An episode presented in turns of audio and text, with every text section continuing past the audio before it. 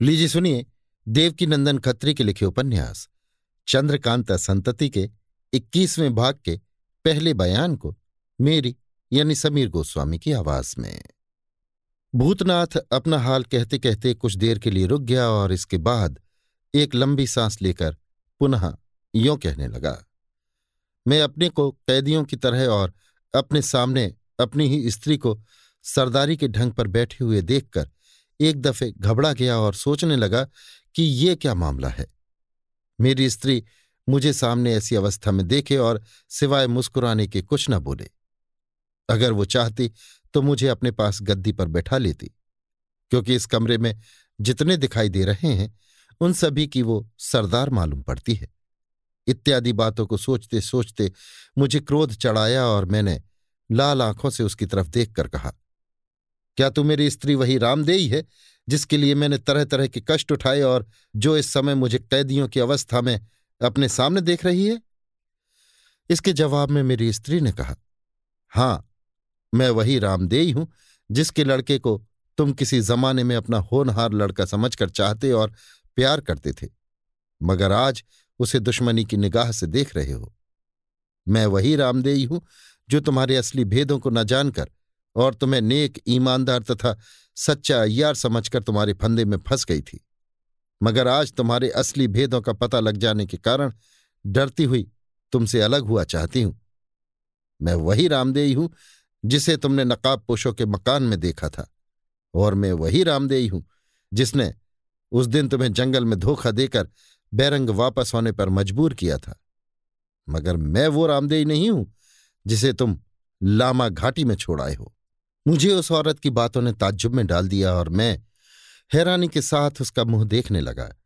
अनूठी बात तो ये थी कि वो अपनी बातों में शुरू से तो रामदेही अथवा मेरी स्त्री बनती चली आई, मगर आखिर में बोल बैठी कि, मगर मैं वो रामदेही नहीं हूँ, जिसे तुम लामा घाटी में छोड़ आए हो। आखिर बहुत सोच विचार कर मैंने पुनः उससे कहा, अगर तू वो रामदेही नहीं है, जिसे मैं लामा घाटी में छोड़ाया था, तू तो मेरी स्त्री भी नहीं है। स्त्री। तो ये कौन कहता है कि मैं तुम्हारी स्त्री हूँ? मैं। अभी इसके पहले तूने क्या कहा था? स्त्री। हंसकर। मालूम होता है कि तुम अपने होश में नहीं हो। इतना सुनते ही मुझे क्रोध चढ़ाया और मैं अपनी हथकड़ी बेड़ी तोड़ने का उद्योग करने लगा। ये हाल देखकर उस औरत को भी क्रोध आ गया और उसने अपनी एक सखी या लौंडी की तरफ़ देखकर कुछ इशारा किया। वो लौंडी इशारा पाते ही उठी और उसी जगह आले पर से एक बोतल उठा लाई, जिसमें किसी प्रकार का अर्क था। उससे चुल्लू भर उसने दो तीन छींटे मेरे मुँह पर दिए, जिससे मैं बेहोश हो गया और मुझे तनोबदन की सुध न रही। मैं नहीं बता सकता कि इसके बाद कितने घंटे तक मैं उसके कब्जे में रहा, परंतु जब होश में आया तो मैंने अपने को जंगल में एक पेड़ के नीचे पाया। घंटों तक ताज्जुब के साथ चारों तरफ़ देखता रहा।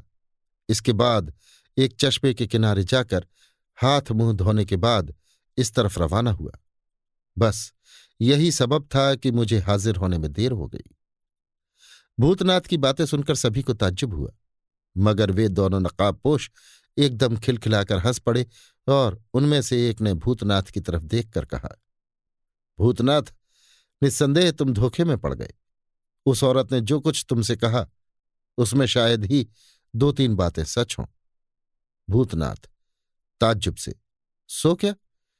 उसने कौन सी बातें सच सच कही थी और कौन सी झूठ नकाबपोश सो मैं नहीं कह सकता, मगर आशा है कि शीघ्र ही तुम्हें सच झूठ का पता लग जाएगा। भूतनाथ ने बहुत कुछ चाहा, मगर नकाबपोश ने उसके मतलब की कोई बात न कही। थोड़ी देर तक इधर उधर की बातें करके नकाबपोश विदा हुए और जाते समय एक सवाल के जवाब में कह गए कि, आप लोग दो दिन और सब्र करें। इसके बाद कुंवर इंद्रजीत सिंह और आनंद सिंह के सामने ही सब भेदों का खुलना अच्छा होगा, क्योंकि उन्हें इन बातों के जानने का बड़ा शौक है। अभी आप सुन रहे थे देवकी नंदन खत्री के लिखे उपन्यास, चंद्रकांता संतति के इक्कीसवें भाग के पहले बयान को मेरी यानी समीर गोस्वामी की आवाज़ में। लीजिए सुनिए देवकीनंदन खत्री के लिखे उपन्यास, चंद्रकांता संतति के इक्कीसवें भाग के दूसरे बयान को मेरी यानी समीर गोस्वामी की आवाज़ में। रात आधी से कुछ ज़्यादा जा चुकी है। महाराज सुरेंद्र सिंह अपने कमरे में पलंग पर लेटे हुए जीत सिंह से धीरे धीरे कुछ बातें कर रहे हैं, जो चारपाई के नीचे उनके पास ही बैठे हैं। केवल जीत सिंह ही नहीं बल्कि उनके पास वे दोनों नकाब पोश भी बैठे हुए हैं, जो रोज दरबार में आकर लोगों को ताज्जुब में डाला करते हैं और जिनका नाम राम सिंह और लक्ष्मण सिंह है। हम नहीं कह सकते कि ये लोग कब से इस कमरे में बैठे हैं या इसके पहले इन लोगों में क्या क्या बातें हो चुकी हैं। मगर इस समय तो ये सब लोग कई ऐसे मामलों पर बातचीत कर रहे हैं, जिनका पूरा होना बहुत ज़रूरी समझा जाता है। बात करते करते एक दफे कुछ रुककर महाराज सुरेंद्र सिंह ने जीत सिंह से कहा, इस राय में गोपाल सिंह का भी शरीक होना उचित जान पड़ता है। किसी को भेजकर उन्हें बुलाना चाहिए। जो आज्ञा कहकर जीत सिंह उठे और कमरे के बाहर जाकर राजा गोपाल सिंह को बुलाने के लिए चौबदार को हुक्म देने के बाद पुनः अपने ठिकाने बैठकर बातचीत करने लगे जीत सिंह। इसमें तो कोई शक नहीं कि भूतनाथ आदमी चालाक और पूरे दर्जे का अय्यार है। मगर उसके दुश्मन लोग उस पर बेतरह टूट पड़े हैं और चाहते हैं कि जिस तरह बने उसे बर्बाद कर दे और इसीलिए उसके पुराने ऐबों को उधेड़ कर तरह तरह की तकलीफ़ दे रहे हैं। सुरेंद्र सिंह, ठीक है, मगर हमारे साथ भूतनाथ ने सिवाय एक दफे चोरी करने के और कौन सी बुराई की है, जिसके लिए उसे हम सजा दें या बुरा कहें? जीत सिंह, कुछ भी नहीं। और वो चोरी भी उसने किसी बुरी नीयत से नहीं की थी। इस विषय में नानक ने जो कुछ कहा था, महाराज सुन ही चुके हैं। सुरेंद्र सिंह हाँ मुझे याद है, और उसने हम लोगों पर एहसान भी बहुत किए हैं। बल्कि यूँ कहना चाहिए कि उसी की बदौलत कमलिनी, किशोरी, लक्ष्मी देवी और इंदिरा वगैरह की जाने बची और गोपाल सिंह को भी उसकी मदद से बहुत फ़ायदा पहुँचा है। इन्हीं सब बातों को सोच के तो देवी सिंह ने उसे अपना दोस्त बना लिया है। मगर साथ ही इसके, इस बात को भी समझ रखना चाहिए कि जब तक भूतनाथ का मामला तय नहीं हो जाएगा, तब तक लोग उसके ऐबों को खोद खोद कर निकाला ही करेंगे और तरह तरह की बातें गढ़ते रहेंगे। एक नकाबपोश सो तो ठीक ही है, मगर सच पूछिए तो भूतनाथ का मुकदमा ही कैसा और मामला ही क्या? मुकदमा तो असल में नकली बलभद्र सिंह का है, जिसने इतना बड़ा कसूर करने पर भी भूतनाथ पर इल्ज़ाम लगाया है। उस पीतल वाली संदूकड़ी से तो हम लोगों को कोई मतलब ही नहीं। हाँ बाकी रह गया चिट्ठी वाला मुट्ठा, जिसके पढ़ने से भूतनाथ लक्ष्मी देवी का कसूरवार मालूम होता है। सो उसका जवाब भूतनाथ काफ़ी तौर पर दे देगा और साबित कर देगा कि वे चिट्ठियाँ उसके हाथ की लिखी हुई होने पर भी वो कसूरवार नहीं है और वास्तव में वो बलभद्र सिंह का दोस्त है, दुश्मन नहीं। सुरेंद्र सिंह, लंबी सांस लेकर। ओफो इस थोड़े से जमाने में कैसे कैसे उलटफेर हो गए। बेचारे गोपाल सिंह के साथ कैसी कैसी धोखेबाजी की गई। इन बातों पर जब हमारा ध्यान जाता है तो मारे क्रोध के बुरा हाल हो जाता है। जीत सिंह, ठीक है। अब इन बातों पर क्रोध करने की जगह नहीं रही, क्योंकि जो कुछ होना था, हो गया। ईश्वर की कृपा से गोपाल सिंह भी मौत की तकलीफ़ उठाकर बच गए और अब हर तरह से प्रसन्न हैं। इसके अतिरिक्त उनके दुश्मन लोग भी गिरफ़्तार होकर अपने पंजे में आए हुए हैं। सुरेंद्र सिंह, बेशक ऐसा ही है, मगर हमें कोई ऐसी सजा नहीं सूझती जो उनके दुश्मनों को देकर कलेजा ठंडा किया जाए और समझा जाए कि अब गोपाल सिंह के साथ बुराई करने का बदला ले लिया गया। महाराज सुरेंद्र सिंह इतना कह ही रहे थे कि राजा गोपाल सिंह कमरे के अंदर आते हुए दिखाई पड़े, क्योंकि उनका डेरा इस कमरे से बहुत दूर न था। राजा गोपाल सिंह सलाम करके पलंग के पास बैठ गए और इसके बाद दोनों नकाब पोशों से भी साहब सलामत करके मुस्कुराते हुए बोले, आप लोग कब से बैठे हैं? एक नकाब पोश, हम लोगों को आए बहुत देर हो गई। सुरेंद्र सिंह, ये बेचारे कई घंटे से बैठे हुए हमारी तबीयत बहला रहे हैं और कई ज़रूरी बातों पर विचार कर रहे हैं। गोपाल सिंह, वे कौन सी ज़रूरी बातें हैं? सुरेंद्र सिंह, यही लड़कों की शादी, भूतनाथ का फैसला, कैदियों का मुकदमा कमलनी और लाडली के साथ उचित बर्ताव इत्यादि विषयों पर बातचीत हो रही है और सोच रहे हैं कि किस तरह क्या किया जाए तथा पहले क्या काम हो। गोपाल सिंह, इस समय मैं भी इसी उलझन में पड़ा हुआ हूँ। मैं सोया नहीं था बल्कि जागता हुआ इन्हीं बातों को सोच रहा था कि आपका संदेशा पहुँच गया और तुरंत उठकर इस तरफ़ चला आया, नकाब पुषों की तरफ़ बताकर। आप लोग तो अब हमारे घर के व्यक्ति हो रहे हैं, अतः ऐसे विचारों में आप लोगों को शरीक होना ही चाहिए। सुरेंद्र सिंह।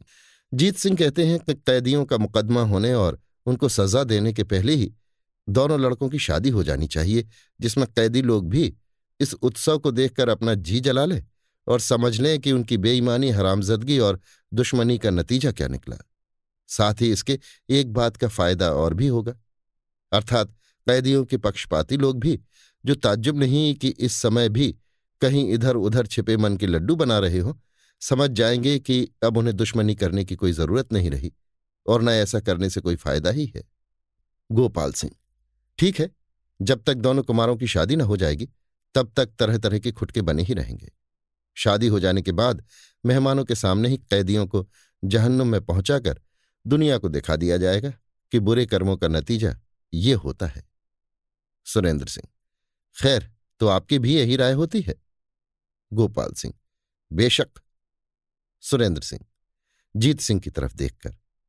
तो अब हमें और किसी से राय मिलाने की ज़रूरत नहीं रही। आप हर तरह का बंदोबस्त शुरू कर दें और जहाँ जहाँ न्यौता भेजना हो भिजवा दें। जीत सिंह, जो आज्ञा। अच्छा अब भूतनाथ के विषय में कुछ तय हो जाना चाहिए। गोपाल सिंह, हम लोगों में से कौन सा आदमी ऐसा है जो भूतनाथ के एहसानों के बोझ से दबा हुआ ना हो? बाकी रही ये बात कि जयपाल ने भूतनाथ के हाथ की चिट्ठियाँ कमलिनी और लक्ष्मी देवी को दिखाकर भूतनाथ को दोषी ठहराया है। सो वास्तव में भूतनाथ दोषी नहीं है और इस बात का सबूत भी वो दे देगा। सुरेंद्र सिंह हाँ तुमको तो इन सब बातों का सच्चा हाल ज़रूर ही मालूम होगा, क्योंकि तुम्ही ने कृष्ण जिन्न बनकर उसकी सहायता की थी। अगर वास्तव में वो दोषी होता तो तुम ऐसा करते ही क्यों? गोपाल सिंह, बेशक यही बात है। इंदिरा का किस्सा आपको मालूम ही है, क्योंकि मैंने आपको लिख भेजा था और आशा है कि आपको वे बातें याद होंगी। सुरेंद्र सिंह हाँ मुझे बखूबी याद है। बेशक उस जमाने में भूतनाथ ने तुम लोगों की बड़ी सहायता की थी, बल्कि इसी सबब से उसमें और दारोगा में दुश्मनी हो गई थी। अतः कब हो सकता है कि भूतनाथ लक्ष्मी देवी के साथ दगा करता, जो कि दारोगा से दोस्ती और बलभद्र सिंह से दुश्मनी किए बिना हो ही नहीं सकता था। लेकिन आखिर ये बात क्या है? वे चिट्ठियाँ भूतनाथ की लिखी हैं या नहीं? फिर इस जगह एक बात का और भी ख्याल होता है। वो ये कि उस मुट्ठी में दोनों तरफ़ की चिट्ठियाँ मिली हुई हैं। अर्थात जो रघुवर सिंह ने भेजी वे भी हैं और जो रघुवर सिंह के नाम आई थी, वे भी हैं। गोपाल सिंह, जी हाँ और ये बात भी बहुत से शकों को दूर करती है। असल ये है कि वे सब चिट्ठियाँ भूतनाथ के हाथ की नकल की हुई हैं। वो रघुबर सिंह, जो दारोगा का दोस्त था और जमानिया में रहता था। उसी की ये सब कार्रवाई है और ये सब विष उसी के बोए हुए हैं। वो बहुत जगह इशारे के तौर पर अपना नाम भूतनाथ लिखा करता था। आपने इंदिरा के हाल में पढ़ा होगा कि भूतनाथ बैनी सिंह बनकर बहुत दिनों तक रघुबर सिंह के यहाँ रह चुका है और उन दिनों यही भूतनाथ, हेला सिंह के यहाँ रघुबर सिंह का खत लेकर आया जाया करता था। सुरेंद्र सिंह, ठीक है, मुझे याद है। गोपाल सिंह। बस ये सब चिट्ठियाँ उन्हीं चिट्ठियों की नकलें हैं। भूतनाथ ने मौके पर दुश्मनों को कायल करने के लिए उन चिट्ठियों की नकल कर ली थी और कुछ उनके घर से भी चुराई थी। बस भूतनाथ की गलती या बेईमानी जो कुछ समझिए यही हुई कि उस समय कुछ नगदी फ़ायदे के लिए उसने इस मामले को दबाए रखा और उसी वक्त मुझ पर प्रकट न कर दिया। रिश्वत लेकर दारोगा को छोड़ देना और कलमदान के भेद को छिपा रखना भी भूतनाथ के ऊपर धब्बा लगाता है। क्योंकि अगर ऐसा न होता तो मुझे ये बुरा दिन देखना नसीब न होता और इन्हीं भूलों पर आज भूतनाथ पछताता और अफसोस करता है। मगर आखिर में भूतनाथ ने इन बातों का बदला भी ऐसा अदा किया कि वे सब कसूर माफ़ कर देने के लायक हो गए। सुरेंद्र सिंह, उस कलमदान में क्या चीज़ थी? गोपाल सिंह, उस कलमदान को दारोगा की गुप्त सभा का दफ्तर ही समझिए। सब सभासदों के नाम और सभा के मुख्य भेद उसी में बंद रहते थे। इसके अतिरिक्त दामोदर सिंह ने जो वसीयतनामा इंदिरा के नाम लिखा था, वो भी उसी में बंद था। सुरेंद्र सिंह, ठीक है ठीक है। इंदिरा के किस्से में ये बात भी तुमने लिखी थी, हमें याद आया। मगर इसमें भी कोई शक नहीं कि उन दिनों लालच में पड़कर भूतनाथ ने बहुत बुरा किया और उसी सबब से तुम लोगों को तकलीफ़ उठानी पड़ी। एक नकाबपोश शायद भूतनाथ को इस बात की खबर न थी कि इस लालच का नतीजा कहाँ तक बुरा निकलेगा। सुरेंद्र सिंह, जो हो, मगर उस समय की बातों पर ध्यान देने से ये भी कहना पड़ता है कि उन दिनों भूतनाथ एक हाथ से भलाई के नाम कर रहा था और दूसरे हाथ से बुराई के। गोपाल सिंह, ठीक है, बेशक ऐसी ही बात थी। सुरेंद्र सिंह, जीत सिंह की तरफ़ देख के। भूतनाथ और इंद्रदेव को भी इसी समय यहाँ बुलाकर इस मामले को तय कर देना चाहिए। जो आज्ञा कहकर जीत सिंह उठे और कमरे के बाहर जाकर चौबदार को हुक्म देने के बाद लौट आए। इसके बाद कुछ देर तक सन्नाटा रहा, फिर गोपाल सिंह ने कहा, अपने ख्याल में तो भूतनाथ ने कोई बुराई नहीं की थी, क्योंकि बीस हज़ार अशरफी दारोगा से वसूल करके उसे छोड़ देने पर भी उसने एक इकरारनामा लिखा लिया था कि वो यानी दारोगा ऐसे किसी काम में शरीक न होगा और न खुद ऐसा कोई काम करेगा जिसमें इंद्रदेव, सरयू, इंदिरा और मुझको किसी तरह का नुकसान पहुँचे। देखिए इंदिरा का किस्सा, चंद्रकांता संतति, पंद्रहवा भाग, पहला बयान। मगर दारोगा फिर भी बेईमानी कर ही गया और भूतनाथ इकरारनामे के भरोसे बैठा रह गया। इससे ख्याल होता है कि शायद भूतनाथ को भी इन मामलों की ठीक खबर न हो। अर्थात मुंदर का हाल मालूम न हुआ हो और वो लक्ष्मी देवी के बारे में धोखा खा गया हो तो भी ताज्जुब नहीं। सुरेंद्र सिंह, हो सकता है, कुछ देर तक चुप रहने के बाद। मगर ये तो बताओ कि इन सब मामलों की खबर तुम्हें कब और क्यों कर लगी? गोपाल सिंह, इन सब बातों का पता मुझे भूतनाथ के गुरु भाई शेर सिंह की जुबानी लगा, जो भूतनाथ को भाई की तरह प्यार करता है। मगर उसकी इन सब लालच भरी कार्रवाइयों के बुरे नतीजे को सोच और उसे पूरा कसूरवार समझकर उससे डरता और नफरत करता है। जिन दिनों रोहतास का राजा दिग्विजय सिंह किशोरी को अपने किले में ले गया था और इस सबब से शेर सिंह ने अपनी नौकरी छोड़ दी थी, उन दिनों भूतनाथ छिपा छिपा फिरता था। मगर जब शेर सिंह ने उस तिलिस्मी तहखाने में जाकर डेरा डाला, देखिए चंद्रकांत संतति तीसरा भाग, तेरहवा बयान।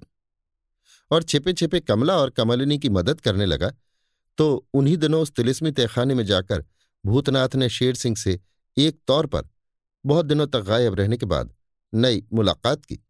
मगर धर्मात्मा शेर सिंह को ये बात बहुत बुरी मालूम हुई। गोपाल सिंह इतना कह ही रहे थे कि भूतनाथ और इंद्रदेव कमरे के अंदर आ पहुँचे और सलाम करके आज्ञा अनुसार जीत सिंह के पास बैठ गए। जीत सिंह, भूतनाथ और इंद्रदेव से, आप लोग बहुत जल्द आ गए। इंद्रदेव, हम दोनों इसी जगह बरामदे के नीचे बाग में टहल रहे थे, इसलिए चौबदार नीचे उतरने के साथ ही हम लोगों से जा मिला।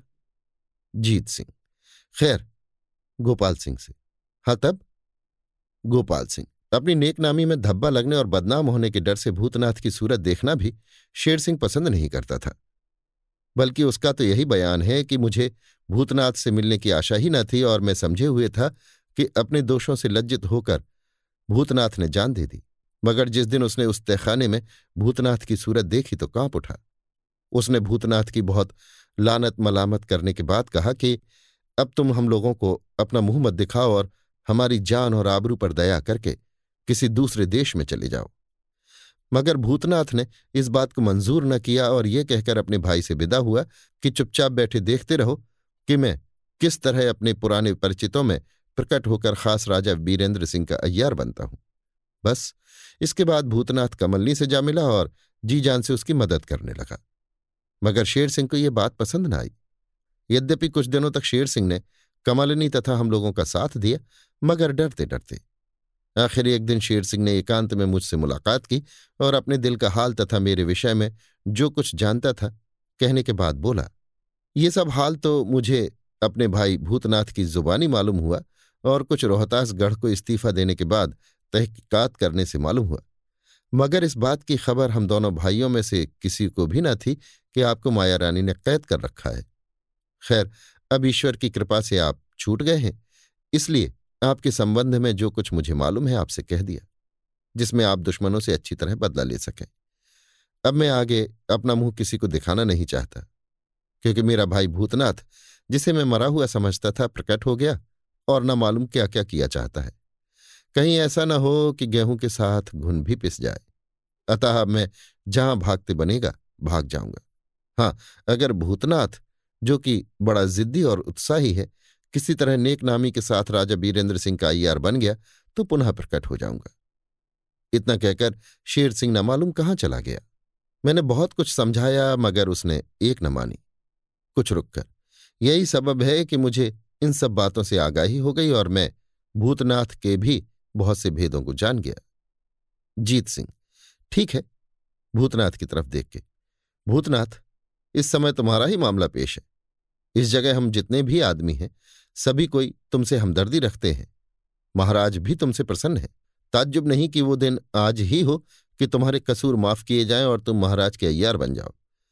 मगर तुम्हें अपना हाल या जो कुछ तुमसे पूछा जाए, उसका जवाब सच सच कहना और देना चाहिए।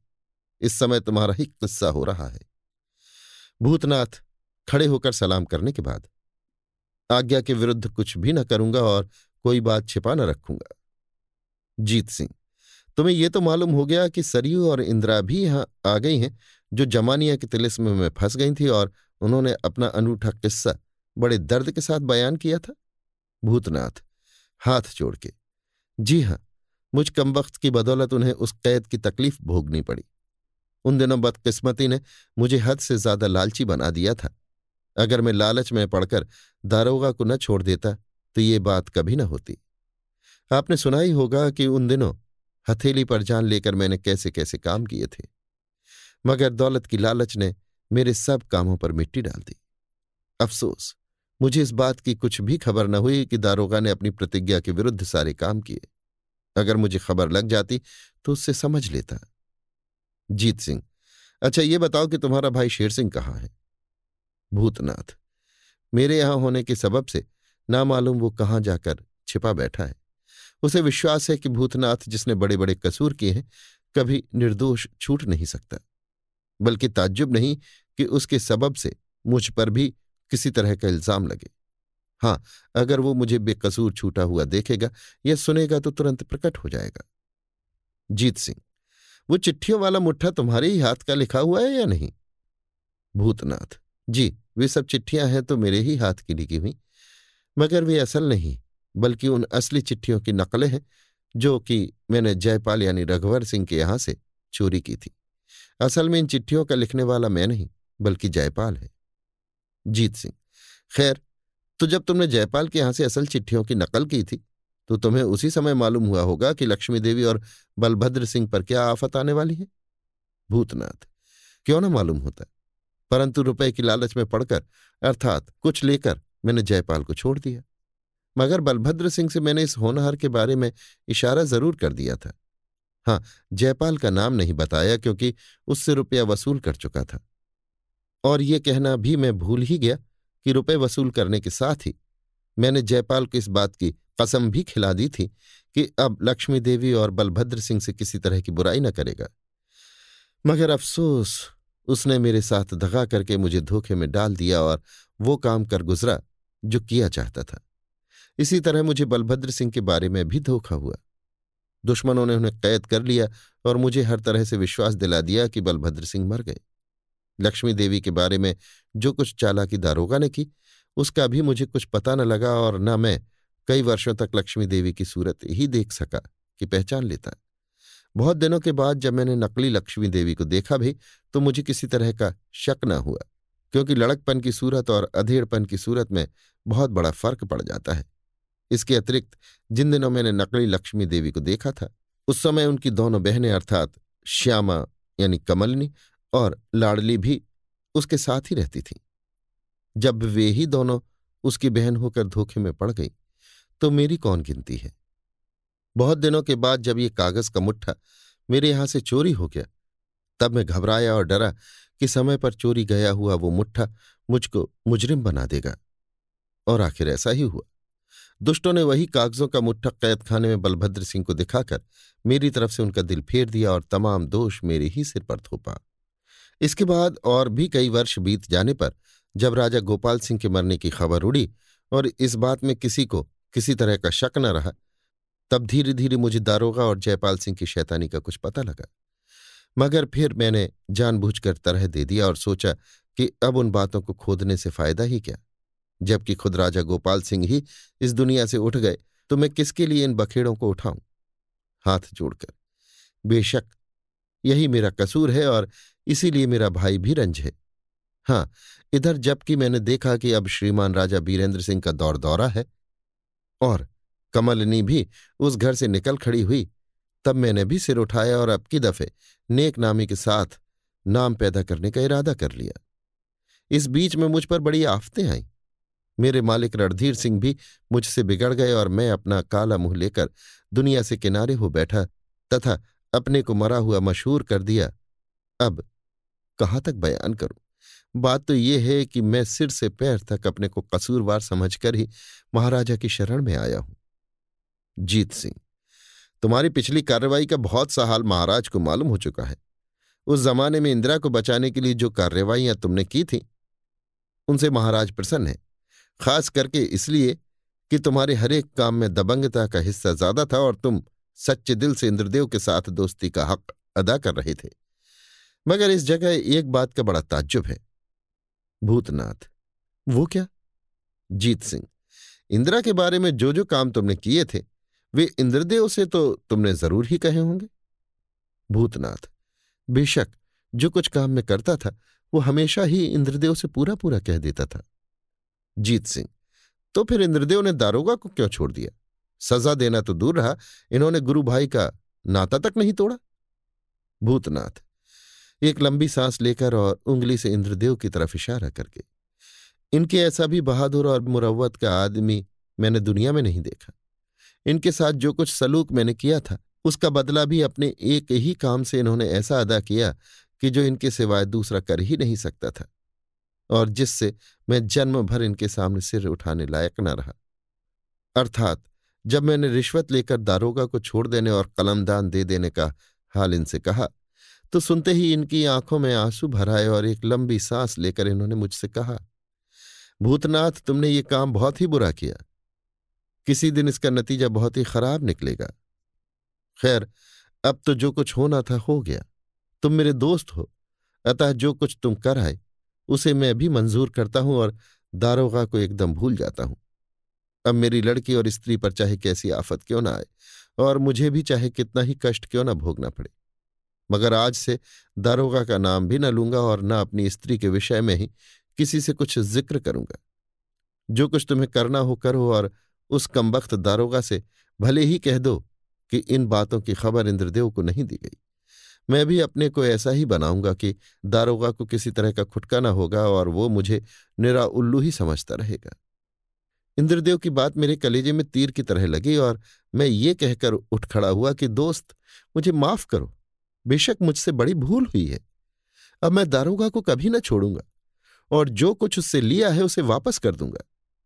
मगर इतना कहते ही इंद्रदेव ने मेरी कलाई पकड़ ली और ज़ोर के साथ मुझे बैठा कर कहा, भूतनाथ, मैंने ये बात तुमसे ताने के ढंग पर नहीं कही है कि सुनने के साथ ही तुम उठ खड़े हुए।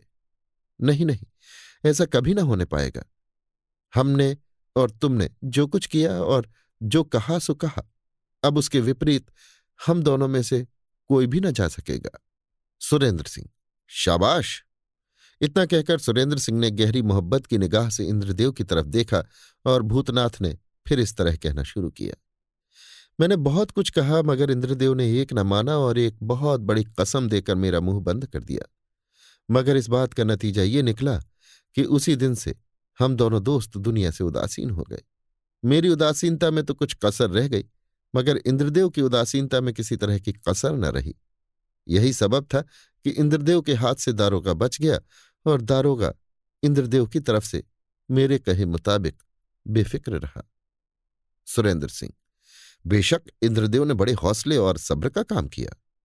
गोपाल सिंह, दोस्ती का हक अदा करना इसे कहते हैं। जितने एहसान भूतनाथ ने इन पर किए थे, सभी का बदला एक ही बात से चुका दिया। भूतनाथ गोपाल सिंह की तरफ़ देख के। कुंवर इंद्रजीत सिंह और आनंद सिंह से इंदिरा ने अपना हाल किस तरह बयान किया था, सो मुझे मालूम न हुआ। अगर ये मालूम हो जाता तो अच्छा होता कि इंदिरा ने जो कुछ बयान किया था, वो ठीक है, अथवा उसने जो कुछ सुना था, वो सच था। गोपाल सिंह, जहाँ तक मेरा ख्याल है, मैं कह सकता हूँ कि इंदिरा ने अपने विषय में कोई बात ज़्यादा नहीं कही, बल्कि ताज्जुब नहीं कि वो कई बातें मालूम न होने के कारण छोड़ गई हो। मैंने उसका पूरा पूरा किस्सा महाराज को लिख भेजा था। जीत सिंह की तरफ़ देखकर, अगर मेरी वो चिट्ठी यहाँ मौजूद हो तो भूतनाथ को दे दीजिए। उसमें से इंदिरा का किस्सा पढ़कर ये अपना शक मिटा ले। हाँ हाँ वो चिट्ठी मौजूद है। इतना कहकर जीत सिंह उठे और अलमारी से वो किताब नुमा चिट्ठी निकालकर और इंदिरा का किस्सा बताकर भूतनाथ को दे दी। भूतनाथ उसे तेज़ी के साथ पढ़ गया और अंत में बोला हाँ ठीक है। करीब करीब सभी बातें उसे मालूम हो गई थीं और आज मुझे भी एक बात नहीं मालूम हुई। अर्थात आखिरी मर्तबे जब मैं इंदिरा को दारोगा के कब्जे से निकाल कर ले गया था और अपने एक अड्डे पर हिफाजत के साथ रख गया था तो वहाँ से एकाएक उसका गायब हो जाना मुझे बड़ा ही दुखदायी हुआ। मैं ताज्जुब करता था कि इंदिरा वहाँ से क्यों कर चली गई। जब मैंने अपने आदमियों से पूछा तो उन्होंने कहा कि हम लोगों को कुछ भी नहीं मालूम कि वो कब निकलकर भाग गई। क्योंकि हम लोग कैदियों की तरह उस पर निगाह नहीं रखते थे, बल्कि घर का आदमी समझकर कुछ बेफिक्र थे। परंतु मुझे अपने आदमियों की बात पसंद न आई और मैंने उन लोगों को सख्त सजा दी। आज मालूम हुआ कि वो कांटा माया प्रसाद का बोया हुआ था। मैं उसे अपना दोस्त समझता था, मगर अफसोस। उसने मेरे साथ बड़ी दगा की, गोपाल सिंह, इंदिरा की जुबानी एक किस्सा सुनकर मुझे भी निश्चय हो गया कि माया प्रसाद दारोगा का हितु है। अतः मैंने उसे तिलिस्म में कैद कर दिया है। अच्छा ये तो बताओ कि उस समय जब तुम आखिरी मर्तबे इंदिरा को दारोगा के यहाँ से निकालकर अपने अड्डे पर रखाए और लौटकर पुनः जमानिया गए तो फिर क्या हुआ? दारोगा से कैसे निपटे? और सरियों का पता क्यों न लगा सके? भूतनाथ, इंदिरा को उस ठिकाने रखकर जब मैं लौटा तो पुनः जमानिया गया, परंतु अपनी हिफाजत के लिए पाँच आदमियों को अपने साथ लेता गया और उन्हें कब क्या करना चाहिए, इस बात को भी अच्छी तरह समझा दिया, क्योंकि वे पाँचों आदमी मेरे शागिर्द थे और कुछ अयारी भी जानते थे। मुझे सरयू के लिए दारोगा से फिर मुलाकात करने की ज़रूरत थी, मगर उसके घर में जाकर मुलाकात करने का इरादा न था, क्योंकि मैं खूब समझता था कि वो दूध का जला छाछ फूक के पीता होगा और मेरे लिए अपने घर में कुछ न कुछ बंदोबस्त ज़रूर कर रखा होगा। अगर अब की दिलेरी के साथ उसके घर में जाऊँगा तो बेशक फंस जाऊँगा। इसलिए बाहर ही उससे मुलाकात करने का बंदोबस्त करने लगा। खैर, इसी फेर में दस बारह दिन बीत गए और इस बीच में मुलाकात करने का कोई अच्छा मौका न मिला। पता लगाने से मालूम हुआ कि वो बीमार है और घर से बाहर नहीं निकलता। ये बात मुझे माया प्रसाद ने कही थी, मगर मैंने माया प्रसाद से इंदिरा के बारे में कुछ भी नहीं कहा और न राजा साहब गोपाल सिंह की तरफ़ इशारा करके ही से कुछ कहा। क्योंकि दारोगा को बेदाग छोड़ देने के लिए मेरे दोस्त इंद्रदेव ने पहले ही से तय कर लिया था। अब अगर राजा साहब से मैं कुछ कहता तो दारोगा ज़रूर सजा पा जाता। लेकिन मैं ये नहीं कह सकता कि माया प्रसाद और दारोगा को इस बात का पता क्यों कर लग गया कि इंदिरा फला जगह है। खैर, मुख्तसर ये है कि एक दिन से माया प्रसाद ने मुझसे कहा, गदाधर सिंह, मैं तुम्हें इसकी इतला देता हूँ कि सरयू निस्संदेह दारोगा की कैद में है मगर बीमार है।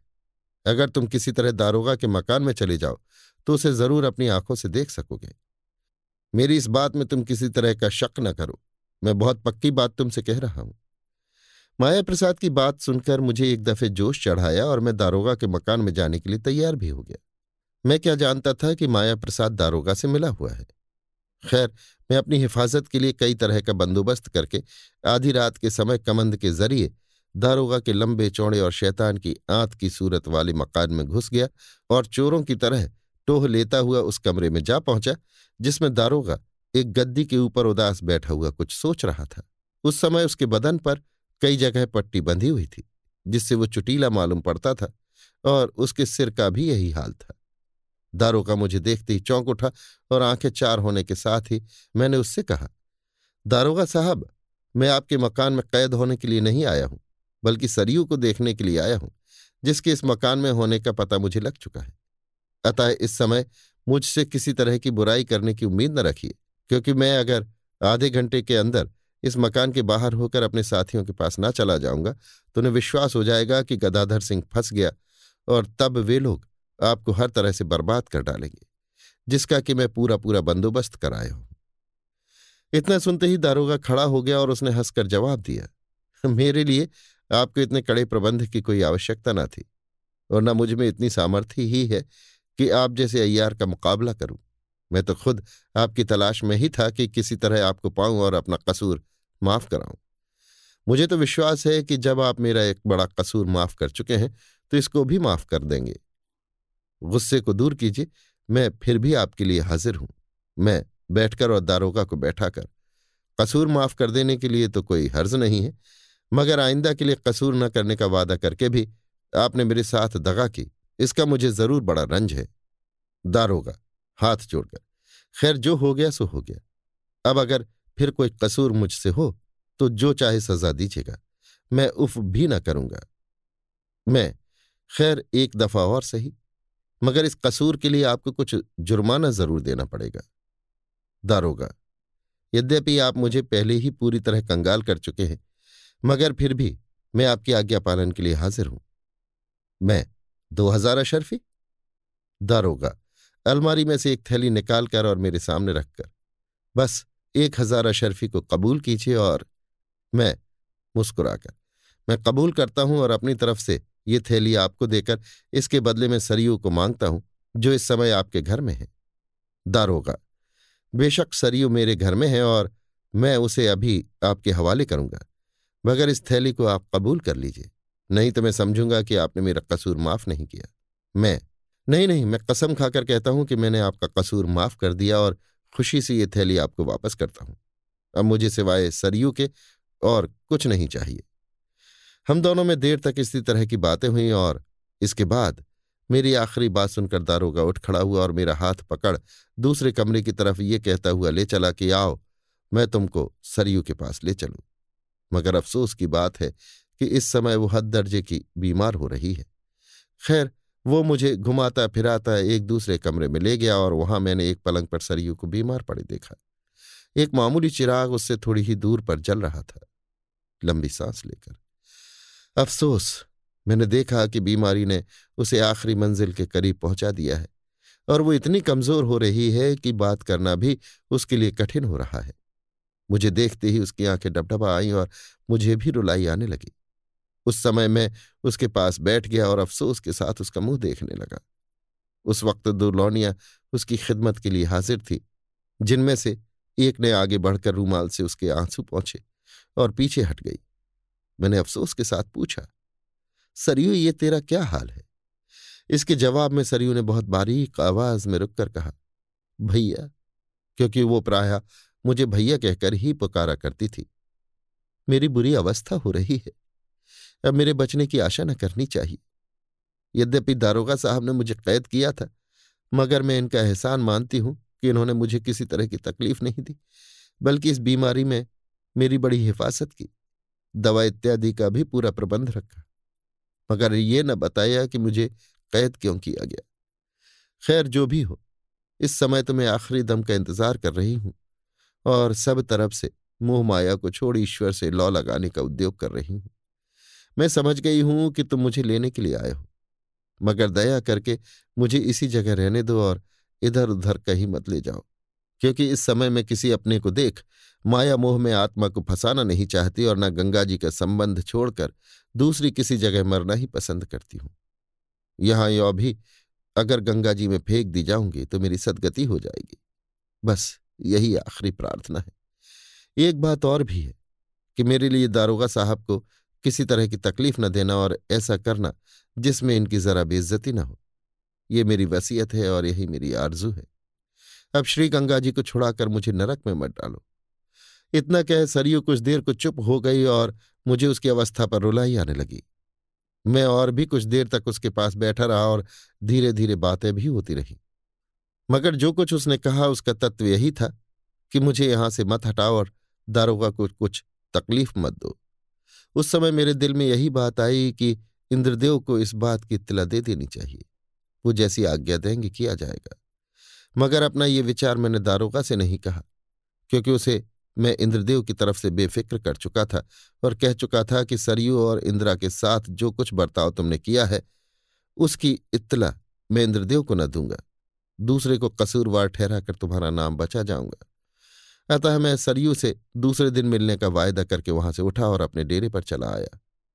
यद्यपि रात बहुत कम बाकी रह गई थी, परंतु मैंने उसी समय अपने खास आदमी को पत्र देकर इंद्रदेव के पास रवाना कर दिया और ताकीद कर दी कि एक घोड़ा किराए का लेकर दौड़ा दौड़ा चला जाए और जहाँ तक हो सके पत्र का जवाब लेकर जल्द ही लौट आवे। दूसरे दिन आधी रात जाते जाते तक वो आदमी लौट आया और उसने इंद्रदेव का पत्र मेरे हाथ में दिया। लिफाफा खोलकर मैंने देखा, उसमें ये लिखा हुआ था, तुम्हारा पत्र पढ़ने से कलेजा हिल गया।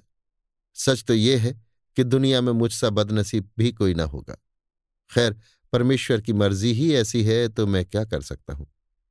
दारोगा के बारे में मैंने जो प्रतिज्ञा तुमसे की है, उसे झूठ न होने दूँगा। मैं अपने कलेजे पर पत्थर रखकर सब कुछ सहूँगा। मगर वहाँ जाकर बेचारी सरयू को अपना मुँह न दिखाऊँगा और न दारोगा से मिलकर उसके दिल में किसी तरह का शक ही आने दूँगा। हाँ अगर सरयू की जान बचती नज़र आवे या इस बीमारी से बच जाए तो उसे जिस तरह मुनासिब समझना मेरे पास पहुँचा देना। और अगर वो मर जाए तो मेरी जगह तुम बैठे ही हो। उसकी अंत्येष्टि क्रिया अपनी हिम्मत के मुताबिक करके मेरे पास आना। मेरी तबीयत अब दुनिया से हट गई बस।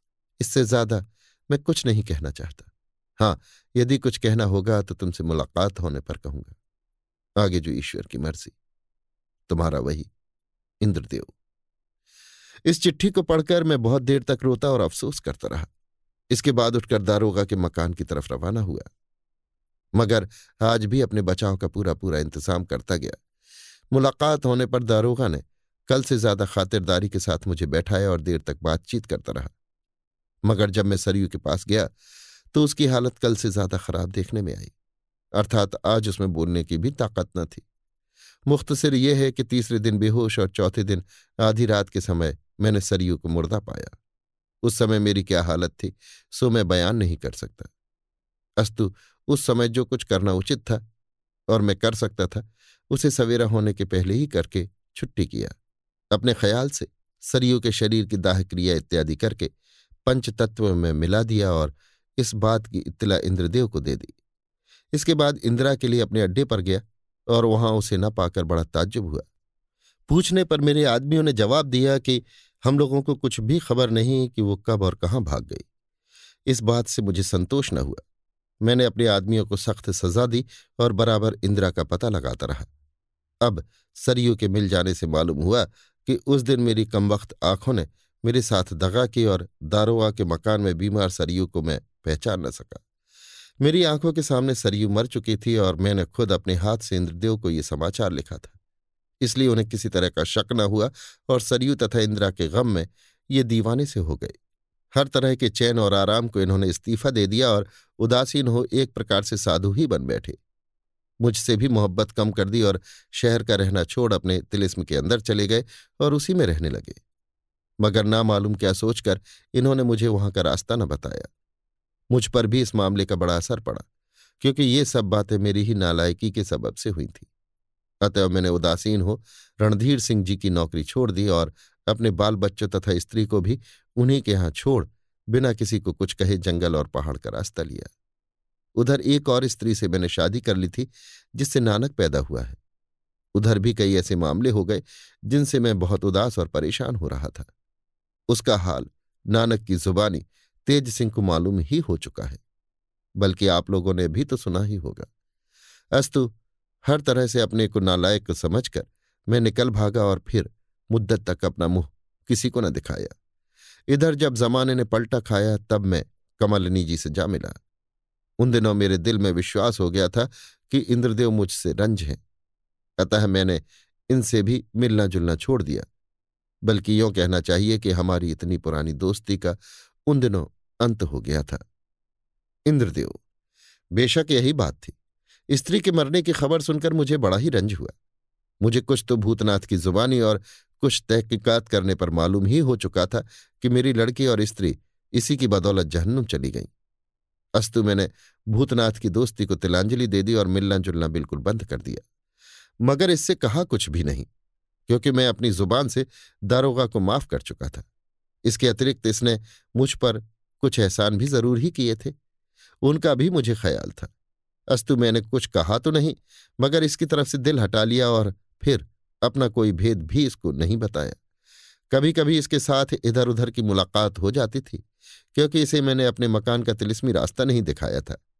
अगर ये कभी मेरे मकान पर आया भी तो अपनी आँखों पर पट्टी बांधकर। यही सबब था कि इसे लक्ष्मी देवी का हाल मालूम न था। लक्ष्मी देवी के बारे में भी मैं इसे कसूरवार समझता था और मुझे ये भी विश्वास था कि ये अपना बहुत सा भेद मुझसे छिपाता है और वास्तव में छिपाता भी था। भूतनाथ, इंद्रदेव से, नहीं, सो बात तो नहीं है मेरे कृपालु मित्र। इंद्रदेव, अगर ये बात नहीं है तो कलमदान जिसे तुम आखिरी मर्तबे इंदिरा के साथ दारोगा के यहाँ से उठा लाए और मुझे दे गए थे, मेरे यहाँ से कैसे गायब हो गया? भूतनाथ मुस्कुराकर आपके किस मकान में से वो कलमदान गायब हो गया था? इंद्रदेव, काशी जी वाले मकान में से। उसी दिन तो मुझसे मिलने के लिए वहाँ आए थे और उसी दिन वो कलमदान गायब हो गया। भूतनाथ, ठीक है तो उस कलमदान को चुराने वाला मैं नहीं हूँ, बल्कि मेरा लड़का नानक है। मैं तो यो भी अगर ज़रूरत होती तो आपसे वो कलमदान मांग सकता था। दारोगा की आज्ञानुसार लाडली ने रामभूली बनकर नानक को धोखा दिया और आपके यहाँ से कलमदान शुरुआ मंगवाया। देखिए चंद्रकांत संतति, चौथा भाग, छठवां बयान। गोपाल सिंह हाँ ठीक है, इस बात को तो मैं भी स्वीकारूँगा क्योंकि मुझे इसका असल हाल मालूम है। बेशक इसी ढंग से वो कलमदान वहाँ पहुँचा था और अंत में बड़ी मुश्किल से वो उस समय मेरे हाथ लगा जब मैं कृष्ण जिन्न बनकर रोहतासगढ़ पहुँचा था। नानक को विश्वास है कि लाडली ने रामभूली बनकर उसे धोखा दिया था, मगर वास्तव में ऐसा नहीं हुआ। वो एक दूसरी ही अयारा थी जो रामभूली बनी थी। लाडली ने तो केवल एक ही दिन या दो दिन रामभूली का रूप धरा था। जीत सिंह, राजा गोपाल सिंह से। वो कलमदान आपको कहाँ से मिल गया? दारोगा ने तो उसे बड़ी ही हिफाजत से रखा होगा। गोपाल सिंह, बेशक ऐसा ही है, मगर भूतनाथ की बदौलत वो मुझे सहज ही में मिल गया। ऐसी ऐसी चीज़ों को दारोगा बहुत गुप्त रीति से अपने अजायब घर में रखता था, जिसकी ताली माया रानी से लेकर भूतनाथ ने मुझे दी थी। उस अजायब घर का भेद मेरे पिता और उस दारोगा के सिवाय कोई नहीं जानता था। मेरे पिता ही ने दारोगा को वहाँ का मालिक बना दिया था। जब भूतनाथ ने उसकी ताली मुझे दे दी, तब मुझे भी वहाँ का पूरा पूरा हाल मालूम हुआ। जीत सिंह, भूतनाथ से, खैर ये बताओ कि मनोरमा और नागर का तुमसे क्या संबंध था? ये सवाल सुनकर भूतनाथ सन्न हो गया और सिर झुकाकर कुछ सोचने लगा। उस समय गोपाल सिंह ने उसकी मदद की और जीत सिंह की तरफ़ देखकर कहा, इस सवाल को छोड़ दीजिए, क्योंकि वो जमाना भूतनाथ का बहुत ही बुरा तथा अयाशी का था। इसके अतिरिक्त जिस तरह राजा बीरेंद्र सिंह ने रोहतासगढ़ के तहखाने में भूतनाथ का कसूर माफ़ किया था, उसी तरह कमलनी ने भी इसका वो कसूर कसम खिलाकर माफ़ किया और साथ ही उन ऐबों को छिपाने का बंदोबस्त कर दिया है। इसके जवाब में जीत सिंह ने कहा, खैर, जाने दो, देखा जाएगा। गोपाल सिंह, जब से भूतनाथ ने कमलनी का साथ किया है, तब से इसने जो जो काम किए हैं, उन पर ध्यान देने से आश्चर्य होता है। वास्तव में इसने ऐसे काम किए हैं, जिनके ऐसे समय हमें सख्त ज़रूरत थी। बगर इसका लड़का नानक तो बिल्कुल ही बोधा और खुदगर्ज निकला। ना तो कमलिनी के साथ मिलकर उसने कोई तारीफ़ का काम किया, और न अपने बाप ही को किसी तरह की मदद दी।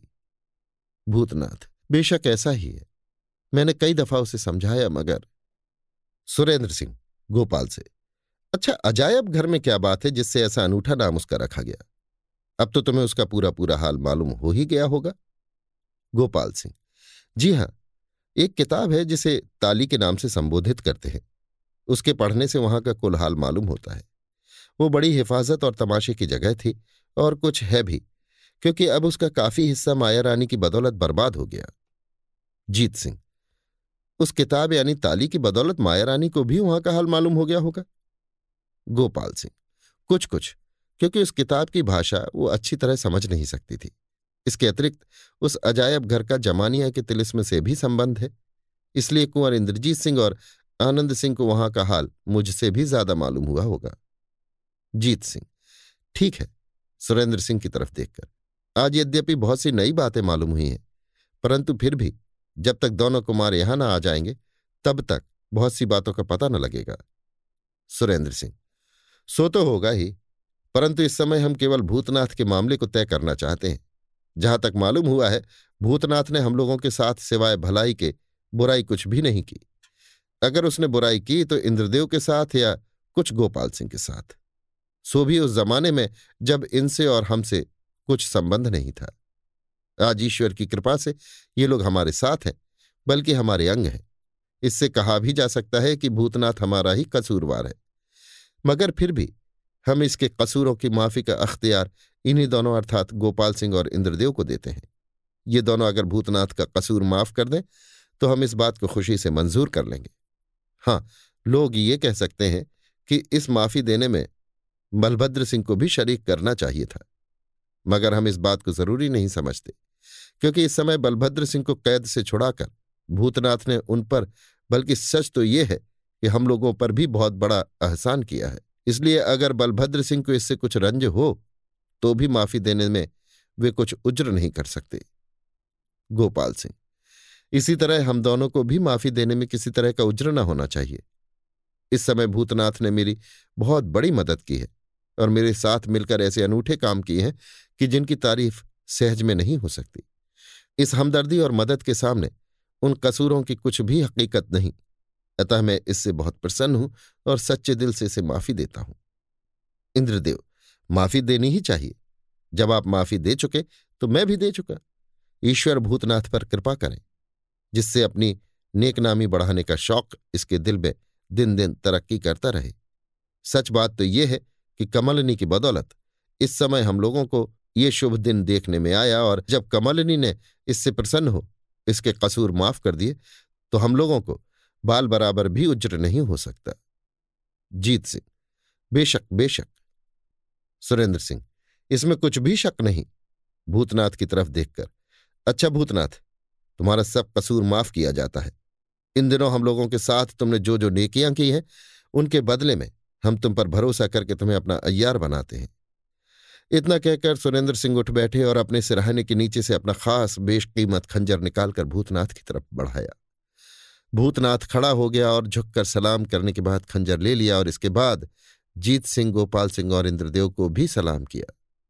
जीत सिंह ने अपना खास अयारी का बटुआ भूतनाथ को दिया। गोपाल सिंह ने वो तिलिस्मी तमंचा, जिससे आखिरी वक्त माया रानी ने काम लिया था और जो इस समय उनके पास था, गोली बनाने की तरकीब सहित भूतनाथ को दिया और इंद्रदेव ने यह कहकर उसे गले से लगा लिया कि मुझ फकीर के पास इससे बढ़कर और कोई चीज़ नहीं है कि मैं फिर तुम्हें अपना भाई बनाकर ईश्वर से प्रार्थना करूँ कि अब इस नाते में किसी तरह का फ़र्क न पड़ने पावे। इसके बाद दोनों आदमी अपनी अपनी जगह पर बैठ गए और भूतनाथ ने हाथ जोड़कर सुरेंद्र सिंह से कहा, आज मैं समझता हूँ कि मुझसा खुशनसीब इस दुनिया में दूसरा कोई भी नहीं है। बदनसीबी के चक्कर में पड़कर मैं वर्षों परेशान रहा। तरह तरह की तकलीफें उठाई। पहाड़ पहाड़ और जंगल जंगल मारा फिरा। साथ ही इसके पैदा भी बहुत किया और बिगाड़ा भी बहुत। परंतु सच्चा सुख नाम मात्र के लिए एक दिन भी न मिला और न किसी को मुँह दिखाने की अभिलाषा ही रह गई। अंत में न मालूम किस जन्म का पुण्य सहायक हुआ, जिसने मेरे रास्ते को बदल दिया और जिसकी बदौलत आज मैं इस दर्जे को पहुँचा। अब मुझे किसी बात की परवाह न रही। आज तक जो मुझसे दुश्मनी रखते थे, कल से वे मेरी खुशामद करेंगे, क्योंकि दुनिया का कायदा ही ऐसा है। महाराज, इस बात का भी निश्चय रखें कि उस पीतल की संदूकड़ी से महाराज या महाराज के पक्षपातियों का कुछ भी संबंध नहीं है। जो नकली बलभद्र सिंह की गठरी में से निकली है और जिसके बयान ही से मेरे रोंगटे खड़े होते हैं। मैं उस भेद को भी महाराज से छिपाना नहीं चाहता। हाँ ये अच्छा है कि सर्वसाधारण में वो भेद न फैलने पाए। मैंने उसका कुछ हाल देवी सिंह से कह दिया है। आशा है कि वे महाराज से ज़रूर अर्ज़ करेंगे। जीत सिंह, खैर उसके लिए तुम चिंता न करो, जैसा होगा देखा जाएगा। अब अपने डेरे पर जाकर आराम करो। महाराज भी आज रात भर जागते ही रहे हैं। गोपाल सिंह, जी हाँ, अब तो नाम मात्र को रात बच गई होगी। इतना कहकर राजा गोपाल सिंह उठ खड़े हुए और सबको साथ लिए हुए कमरे के बाहर चले गए। अभी आप सुन रहे थे देवकीनंदन खत्री के लिखे उपन्यास, चंद्रकांता संतति के इक्कीसवें भाग के दूसरे बयान को मेरी यानी समीर गोस्वामी की आवाज़ में। लीजिए सुनिए देवकीनंदन खत्री के लिखे उपन्यास, चंद्रकांता संतति के इक्कीसवें भाग के तीसरे बयान को मेरी यानी समीर गोस्वामी की आवाज़ में। इस समय रात बहुत कम बाकी थी और सुबह की सफेदी आसमान पर फैलना ही चाहती थी।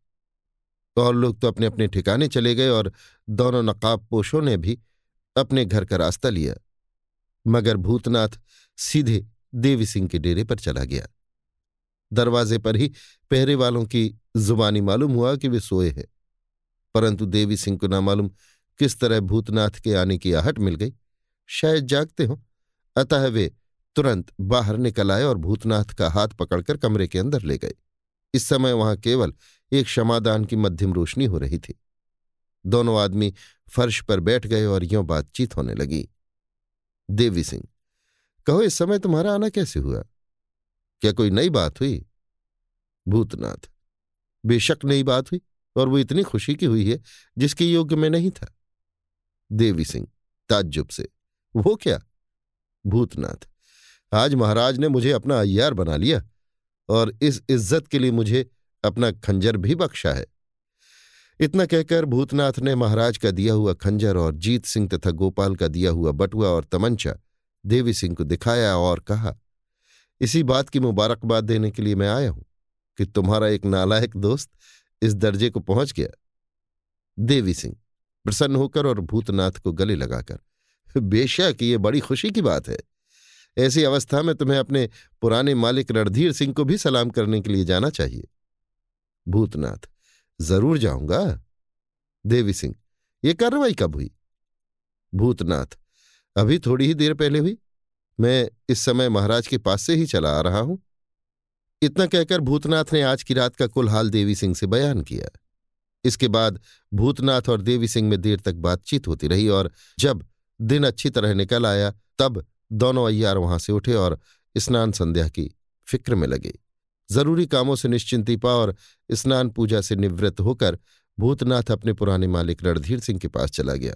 बेशक उसके दिल में इस बात का खुटका लगा हुआ था कि उसका पुराना मालिक उसे देखकर प्रसन्न न होगा, बल्कि सामना होने पर भी कुछ देर तक उसके दिल में इस बात का गुमान बना रहा। मगर जिस समय भूतनाथ ने अपना खुलासा हाल बयान किया उस समय रणधीर सिंह को बहुत मेहरबान और प्रसन्न पाया। रणधीर सिंह ने उसको खिलात और इनाम भी दिया और बहुत देर तक उससे तरह तरह की बातें करते रहे। अभी आप सुन रहे थे देवकीनंदन खत्री के लिखे उपन्यास, चंद्रकांता संतति के इक्कीसवें भाग के तीसरे बयान को मेरी यानी समीर गोस्वामी की आवाज़ में। लीजिए सुनिए देवकीनंदन खत्री के लिखे उपन्यास, चंद्रकांता संतति के इक्कीसवें भाग के चौथे बयान को मेरी यानी समीर गोस्वामी की आवाज़ में। ये बात तो तय पा चुकी थी कि सब कामों के पहले कुंवर इंद्रजीत सिंह और आनंद सिंह की शादी हो जानी चाहिए। अतः इसी ख्याल से जीत सिंह शादी के इंतज़ाम में जी जान से कोशिश कर रहे हैं और इस बात की खबर पाकर सभी प्रसन्न हो रहे हैं कि आज दोनों कुमार आ जाएँगे और शीघ्र ही उनकी शादी भी हो जाएगी। महाराज की आज्ञानुसार जीत सिंह मुलाकात करने के बाद इस बात का फैसला भी कराए कि किशोरी के साथ ही साथ कामनी का भी कन्यादान रणधीर सिंह ही करेंगे। साथ ही इसके रणधीर सिंह की ये बात भी जीत सिंह ने मंजूर कर ली कि इंद्रजीत सिंह और आनंद सिंह के आने के पहले किशोरी और कामनी उनके यानी रणधीर सिंह के खेमे में पहुँचा दी जाएँगी। आखिर ऐसा ही हुआ। अर्थात किशोरी और कामनी बड़ी हिफाजत के साथ रणधीर सिंह के खेमे में पहुँचा दी गईं और बहुत से फौजी सिपाहियों के साथ पन्नालाल, रामनारायण, चुन्नीलाल और पंडित बद्रीनाथ अय्यार खास उनकी हिफाजत के लिए छोड़ दिए गए। आज कुंवर इंद्रजीत सिंह और आनंद सिंह के आने की उम्मीद में लोग खुशी खुशी तरह तरह के चर्चे कर रहे हैं। आज ही के दिन आने के लिए दोनों कुमारों ने चिट्ठी लिखी थी। इसलिए आज उनके दादा दादी माँ बाप दोस्तों और प्रेमियों को भी उम्मीद हो रही है कि उनकी तरसती हुई आँखें ठंडी होंगी और जुदाई के सदमों से मुरझाया हुआ दिल हरा होगा। अलहकार और खैर ख्वाह लोग ज़रूरी कामों को भी छोड़कर तिलिस्मी इमारत में इकट्ठे हो रहे हैं। इसी तरह हर एक अदना और आला दोनों कुमारों के आने की उम्मीद में खुश हो रहा है। गरीबों और मोहताजों की खुशी का तो कोई ठिकाना ही नहीं। उन्हें इस बात का पूरा विश्वास हो रहा है कि अब उनका दारिद्र्य दूर हो जाएगा। दोपहर दिन ढलने के बाद दोनों नकाबपोश भी आकर हाजिर हो गए हैं। केवल वे ही नहीं, बल्कि उनके साथ और भी कई नकाबपोश हैं, जिनके बारे में लोग तरह तरह के चर्चे कर रहे हैं और साथ ही ये भी कह रहे हैं कि जिस समय ये नकाबपोश लोग अपने चेहरों से नकाबें हटाएँगे, उस समय ज़रूर कोई न कोई अनूठी घटना देखने सुनने में आएगी। नकाबपोशों की जुबानी, ये तो मालूम हो ही चुका था कि दोनों कुमार उसी पत्थर वाले तिलिस्मी चबूतरे के अंदर से प्रकट होंगे, जिस पर पत्थर का आदमी सोया हुआ है। इसलिए इस समय महाराज, राजा साहब और सलाहकार लोग उसी दालान में इकट्ठे हो रहे हैं और वो दालान भी सज सजाकर लोगों के बैठने के लायक बना दिया गया है। तीन पहर दिन बीत जाने पर तिलिस्मी चबूतरे के अंदर से कुछ विचित्र ही ढंग के बाजे की आवाज़ आने लगी, जो कि भारी मगर सुरीली थी और जिसके सबब से लोगों का ध्यान उस तरफ़ खिंचा। महाराज सुरेंद्र सिंह, बीरेंद्र सिंह, जीत सिंह, तेज सिंह और गोपाल सिंह तथा दोनों नकाब पोष उठकर उस चबूतरे के पास गए। ये लोग बड़े गौर से उस चबूतरे की अवस्था पर ध्यान देते रहे, क्योंकि इस बात का पूरा गुमान था कि पहले की तरह आज भी उस चबूतरे का अगला हिस्सा किवाड़ के पल्ले की तरह खुलकर ज़मीन के साथ लग जाएगा। आखिर ऐसा ही हुआ। अर्थात जिस तरह बलभद्र सिंह के आने और जाने के वक्त उस चबूतरे का अगला हिस्सा खुल गया था, उसी तरह इस समय भी वो किवाड़ के पल्ले की तरह धीरे धीरे खुलकर ज़मीन के साथ लग गया और उसके अंदर से कुंवर इंद्रजीत सिंह तथा आनंद सिंह बाहर निकलकर महाराज सुरेंद्र सिंह के पैरों पर गिर पड़े। उन्होंने बड़े प्रेम से उठाकर छाती से लगा लिया। इसके बाद दोनों कुमारों ने अपने पिता के चरण छुए। फिर जीत सिंह जी और तेज सिंह को प्रणाम करने के बाद राजा गोपाल सिंह से मिले। इसके बाद नकाब पोषों अयारों व दोस्तों से भी मुलाकात की।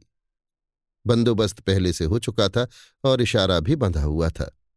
अतएव जिस समय दोनों कुमार महाराज के चरणों पर गिरे, उसी समय फाटक पर से बाजों की आवाज़ आने लगी, जिससे बाहर वालों को भी मालूम हो गया कि कुंवर इंद्रजीत सिंह और आनंद सिंह आ गए।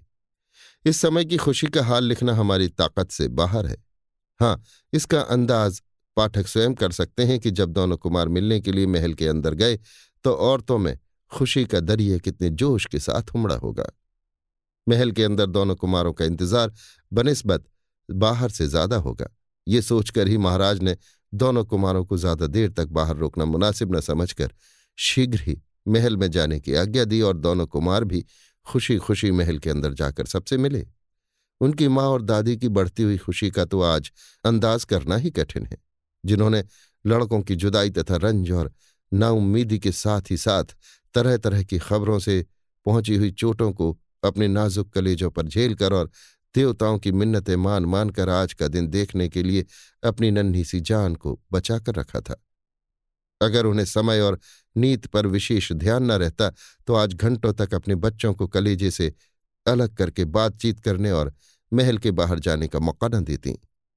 दोनों कुमार खुशी खुशी सबसे मिले। एक एक करके सबसे कुशल मंगल पूछा। कमलिनी और लाड़ली से भी चार आँखें हुई, मगर वहाँ किशोरी और कामनी की सूरत दिखाई न पड़ी। जिनके बारे में सुन चुके थे कि महल के अंदर पहुँच चुकी है। इस सबब से उनके दिल को जो कुछ तकलीफ़ हुई उसका अंदाज़ा औरों को तो नहीं, मगर कुछ कुछ कमलनी और लाडली को मिल गया और उन्होंने बात ही बात में इस भेद को खुलवाकर कुमारों को तसल्ली करवा दी। थोड़ी देर तक दोनों भाई महल के अंदर रहे और इस बीच में बाहर से कई दफे तलबी का संदेश पहुँचा। अतः पुनः मिलने का वादा करके वहाँ से उठकर वो बाहर की तरफ़ रवाना हुए और उसी आलीशान कमरे में पहुँचे, जिसमें कई खास खास आदमियों और आपस वालों के साथ महाराज सुरेंद्र सिंह और बीरेंद्र सिंह उनका इंतज़ार कर रहे थे।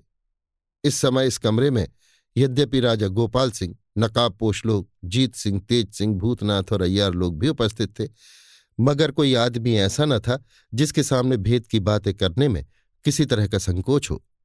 दोनों कुमार इशारा पाकर अपने दादा साहब के बगल में बैठ गए और धीरे धीरे बातचीत होने लगी। सुरेंद्र सिंह, दोनों कुमारों की तरफ़ देखकर। भैरव सिंह और तारा सिंह तुम्हारे पास गए थे? उन दोनों को कहाँ छोड़ा? इंद्रजीत सिंह, मुस्कुराते हुए। जी वे दोनों तो हम लोगों के आने के पहले ही से हुजूर में हाजिर हैं। सुरेंद्र सिंह ताज्जुब से चारों तरफ़ देखकर, कहाँ? महाराज के साथ ही साथ और लोगों ने भी ताज्जुब के साथ एक दूसरे पर निगाह डाली। इंद्रजीत सिंह, दोनों सरदार नकाब पोशों की तरफ़ बताकर, जिनके साथ और भी कई नकाब पोश थे। राम सिंह और लक्ष्मण सिंह का काम आज वे ही दोनों पूरा कर रहे हैं। इतना सुनते ही दोनों नकाब पोशों ने अपने अपने चेहरे पर से नकाबें हटा दी और उनके बदले में भैरव सिंह तथा तारा सिंह दिखाई देने लगे। इस जादू के से मामले को देखकर सबकी विचित्र अवस्था हो गई और सब ताज्जुब में आकर एक दूसरे का मुँह देखने लगे। भूतनाथ और देवी सिंह की तो और ही अवस्था हो रही थी। बड़े जोरों के साथ कलेजा उछलने लगा और वे कुछ बातें उन्हें याद आ गईं, जो नकाब पोशों के मकान में जाकर देखी सुनी थी और वे दोनों ही ताज्जुब के साथ गौर करने लगे। सुरेंद्र सिंह, दोनों कुमारों से, जब भैरव सिंह और तारा सिंह तुम्हारे पास नहीं गए और यहाँ मौजूद थे, तब भी तो राम सिंह और लक्ष्मण सिंह कई दफे आए थे। उस समय इस विचित्र पर्दे यानी नकाब के अंदर कौन छिपा हुआ था? इंद्रजीत सिंह। और सब नकाब पोषों की तरफ़ बताकर। कई दफे इन लोगों में से बारी बारी से समय अनुसार और कई दफे स्वयं हम दोनों भाई इसी पोशाक और नकाब को पहनकर हाजिर हुए थे। कुंवर इंद्रजीत सिंह की इस बात ने इन लोगों को और भी ताज्जुब में डाल दिया और सब कोई हैरानी के साथ उनकी तरफ़ देखने लगे। भूतनाथ और देवी सिंह की तो बात ही निराली थी। इनको तो विश्वास हो गया कि नकाब पोषों की टोह में जिस मकान के अंदर हम लोग गए थे, उसके मालिक ये ही दोनों हैं। इन्हीं दोनों की मर्ज़ी से हम लोग गिरफ़्तार हुए थे और इन्हीं दोनों के सामने पेश किए गए थे। देवी सिंह यद्यपि अपने दिल को बार बार समझा बुझाकर संभालते थे, मगर इस बात का ख्याल हो ही जाता था कि अपने ही लोगों ने मेरी बेइज्जती की और मेरे ही लड़के ने इस काम में शरीक होकर मेरे साथ दगा की। मगर देखना चाहिए, इन सब बातों का भेद, सबब और नतीजा क्या खुलता है।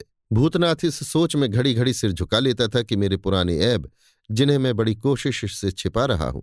अब छिपे न रहे, क्योंकि नकाब पोषों को मेरा रत्ती रत्ती हाल मालूम है और दोनों कुमार इन सबके मालिक और मुखिया हैं। अतः इनसे कोई बात छिपी न रह गई होगी।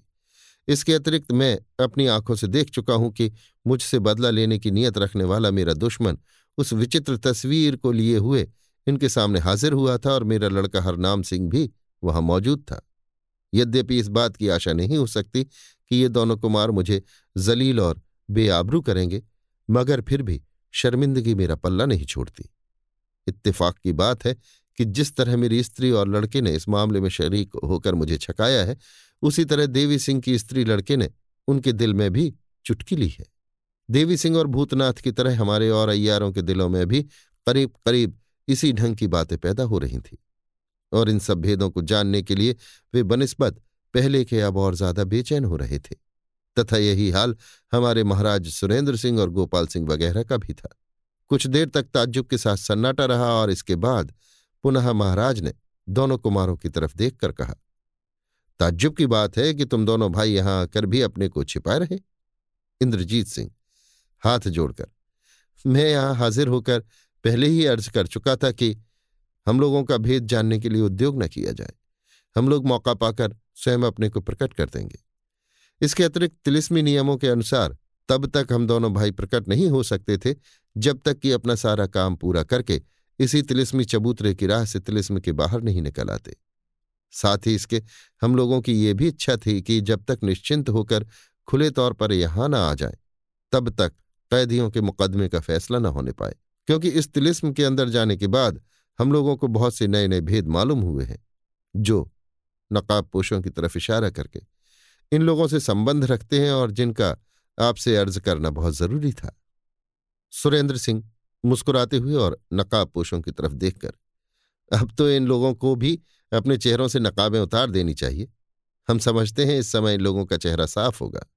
कुंवर इंद्रजीत सिंह का इशारा पाकर उन नकाब पोशों ने भी अपने अपने चेहरे से नकाबें हटा दी और खड़े होकर अदब के साथ महाराज को सलाम किया।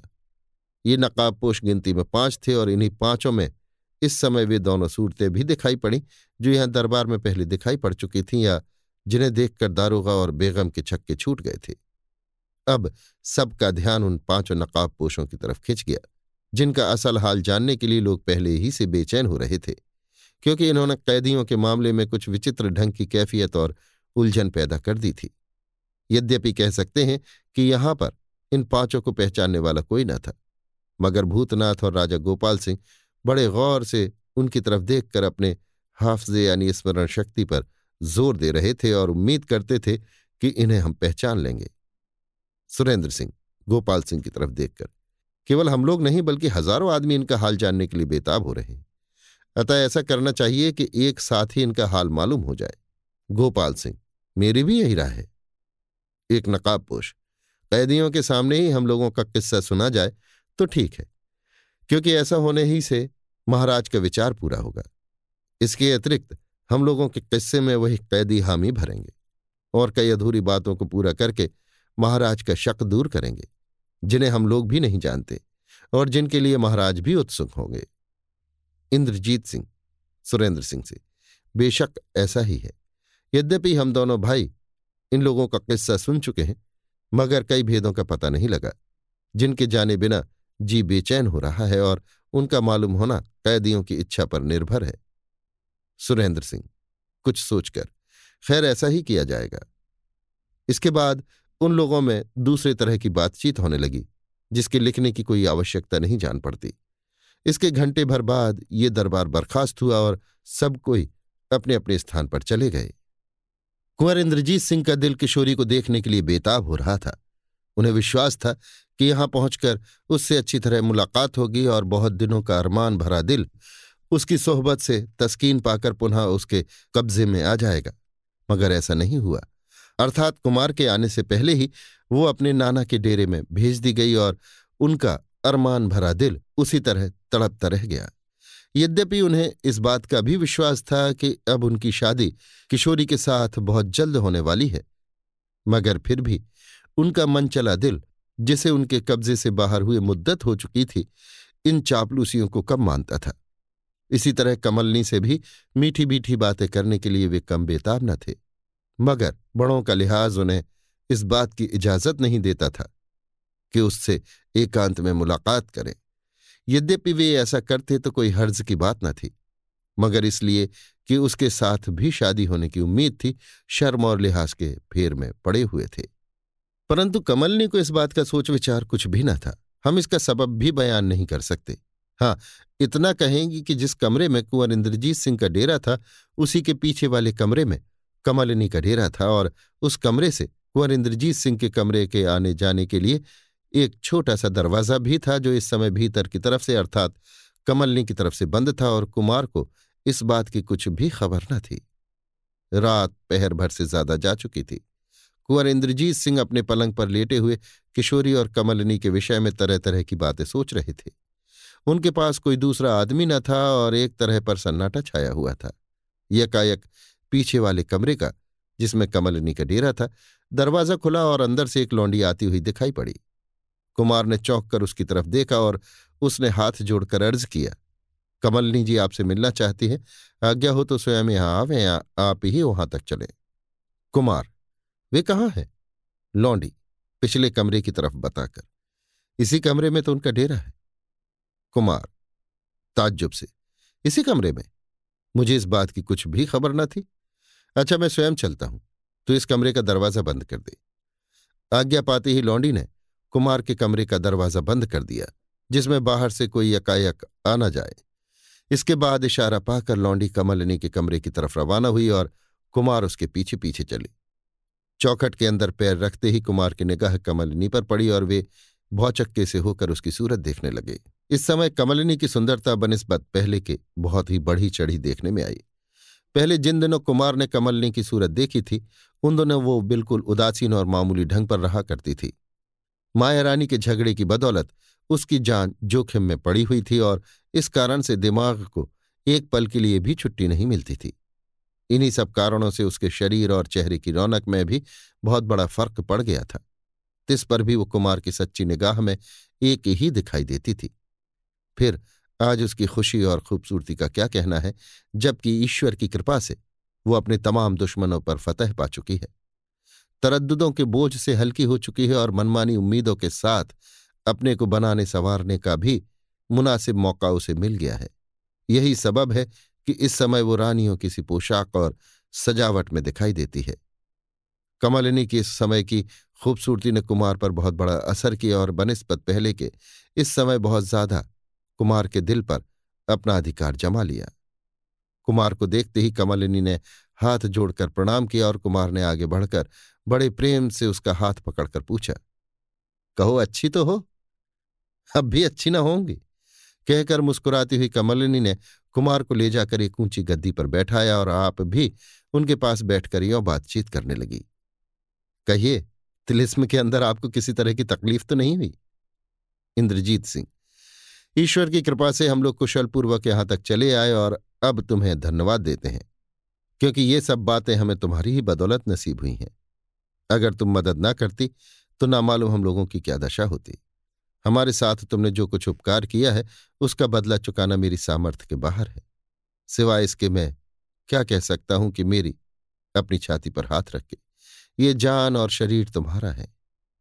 कमलनी, मुस्कुराकर, अब आप कृपा कर इन सब बातों को तो रहने दीजिए, क्योंकि इस समय मैंने इसलिए आपको तकलीफ़ नहीं दी है कि अपनी बढ़ाई सुनूं या आप पर अपना अधिकार जमाऊं। इंद्रजीत सिंह अधिकार तो तुमने उसी दिन मुझ पर जमा लिया, जिस दिन अय्यार के हाथ से मेरी जान बचाई, और मुझसे तलवार की लड़ाई लड़कर यह भी दिखा दिया कि मैं तुमसे ताकत में कम नहीं हूँ। कमलिनी, हंसकर, क्या खूब। मैं और आपका मुकाबला करूँ? आपने मुझे भी क्या कोई पहलवान समझ लिया है? इंद्रजीत सिंह, आखिर बात क्या थी जो उस दिन मैं तुमसे हार गया था? कमलनी, आपको उस बेहोशी की दवा ने कमज़ोर और खराब कर दिया था जो एक अनाड़ी अय्यार की बनाई हुई थी।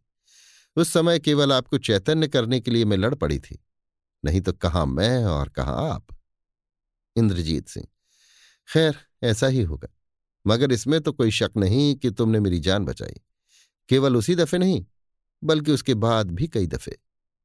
कमलिनी, छोड़िए भी। अब इन बातों को जाने दीजिए।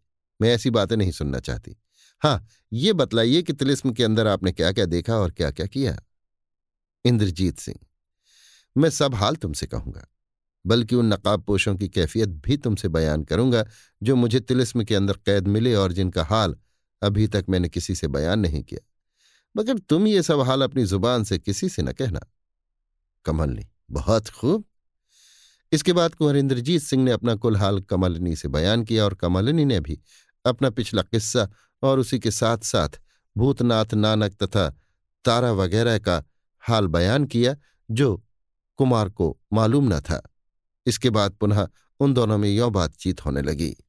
इंद्रजीत सिंह, आज तुम्हारी जुबानी बहुत सी ऐसी बातें मालूम हुई हैं, जिनके विषय में मैं कुछ भी नहीं जानता था।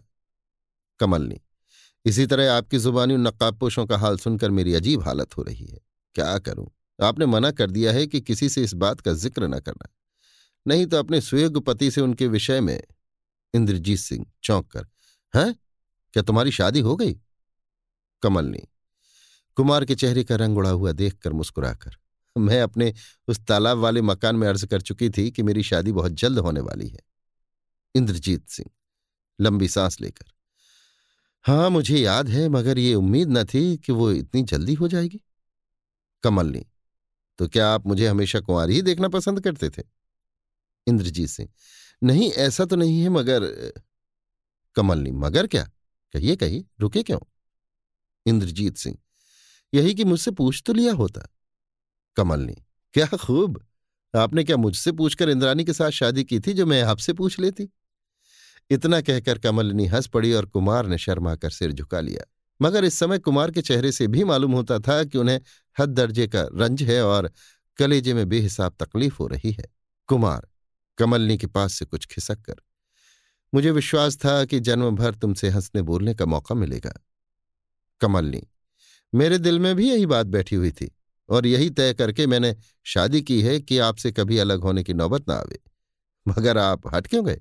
आइए आइए, जिस जगह बैठे थे वहीं बैठिए कुमार, नहीं नहीं, पराई स्त्री के साथ एकांत में बैठना ही धर्म के विरुद्ध है, ना कि साथ सटकर। मगर आश्चर्य है कि तुम्हें इस बात का कुछ भी ख्याल नहीं। मुझे विश्वास था कि तुमसे कभी कोई काम धर्म विरुद्ध न हो सकेगा। कमलनी मुझमें आपने कौन सी बात धर्म विरुद्ध पाई? कुमार, यही कि तुम इस तरह एकांत में बैठकर मुझसे बातें कर रही हो। इससे भी बढ़कर वो बात जो अभी तुमने अपनी ज़ुबान से कबूल की है कि तुमसे कभी अलग ना होंगी। क्या ये धर्म विरुद्ध नहीं है? क्या तुम्हारा पति इस बात को जानकर भी तुम्हें पतिव्रता कहेगा? कमल नहीं कहेगा और ज़रूर कहेगा। अगर ना कहे तो इसमें उसकी भूल है, उसे निश्चय है और आप सच समझिए।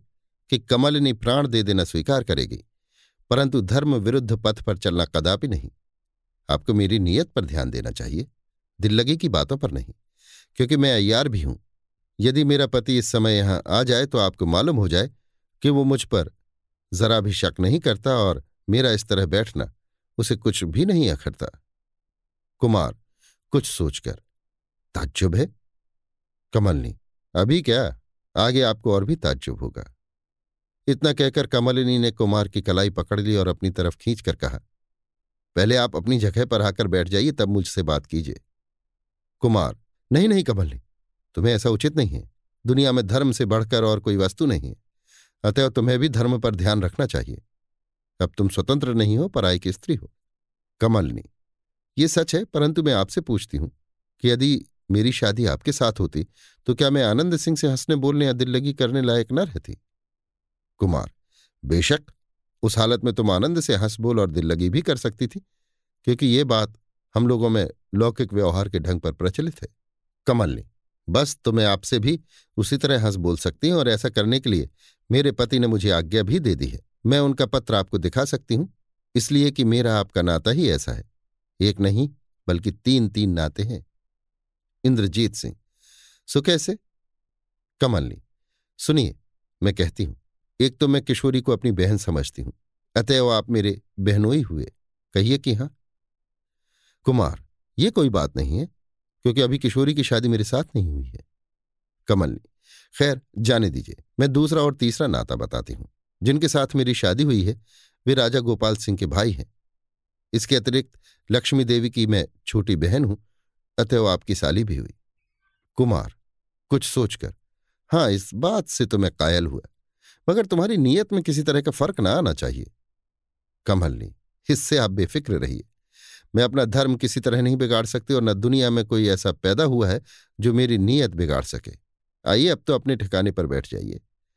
लाचार कुंवर इंद्रजीत सिंह अपने ठिकाने आ बैठे और पुनः बातचीत करने लगे। लाचार कुंवर इंद्रजीत सिंह अपने ठिकाने आ बैठे और पुनः बातचीत करने लगे। मगर उदास बहुत थे और ये बात उनके चेहरे से ज़ाहिर हो रही थी। यकाएक कमलिनी ने मस्खरेपन के साथ हंस दिया, जिससे कुमार को ख्याल हो गया कि इसने जो कुछ कहा सब झूठ और केवल दिल लगी के लिए था। मगर साथ ही उनके दिल का खुटका साफ़ नहीं हुआ। कमलनी अच्छा आप ये बताइए कि तिलिस्म की कैफियत देखने के लिए राजा साहब तिलिस्म के अंदर जाएँगे या नहीं? कुमार, ज़रूर जाएँगे। कमलनी, कब?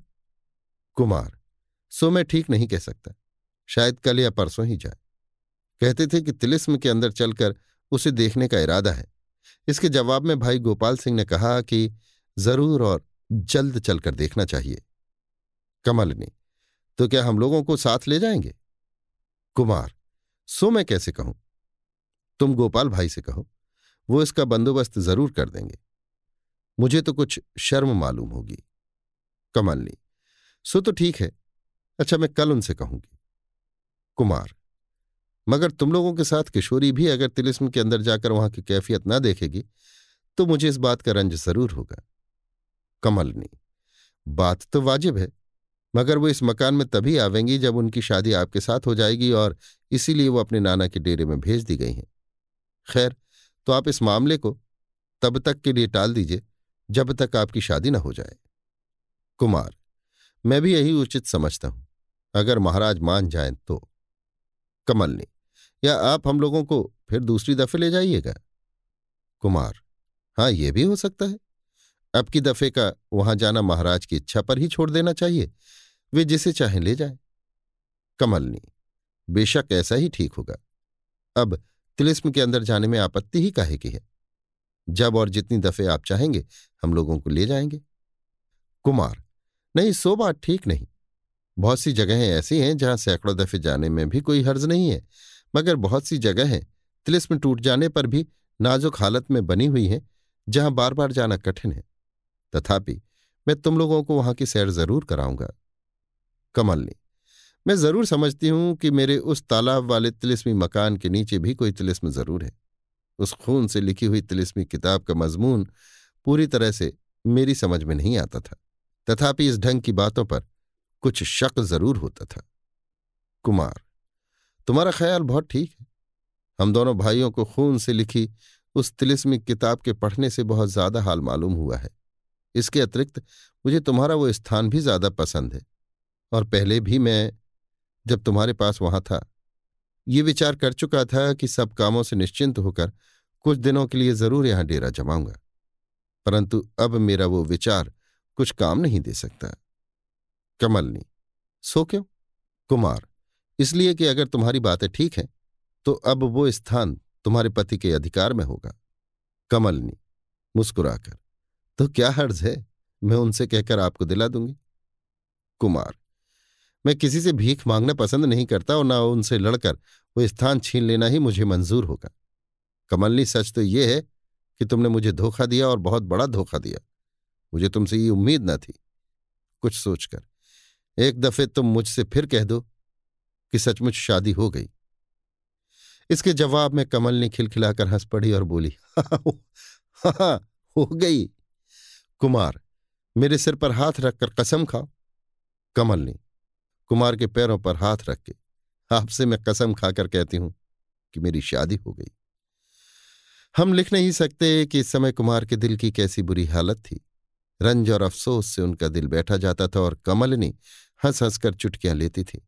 बड़ी मुश्किल से कुमार थोड़ी देर तक और उसके पास बैठे और फिर उठकर लंबी साँसें लेते हुए अपने कमरे में चले गए। रात भर उन्हें नींद न आई। अभी आप सुन रहे थे देवकीनंदन खत्री के लिखे उपन्यास, चंद्रकांता संतति के इक्कीसवें भाग के चौथे बयान को मेरी यानी समीर गोस्वामी की आवाज़ में।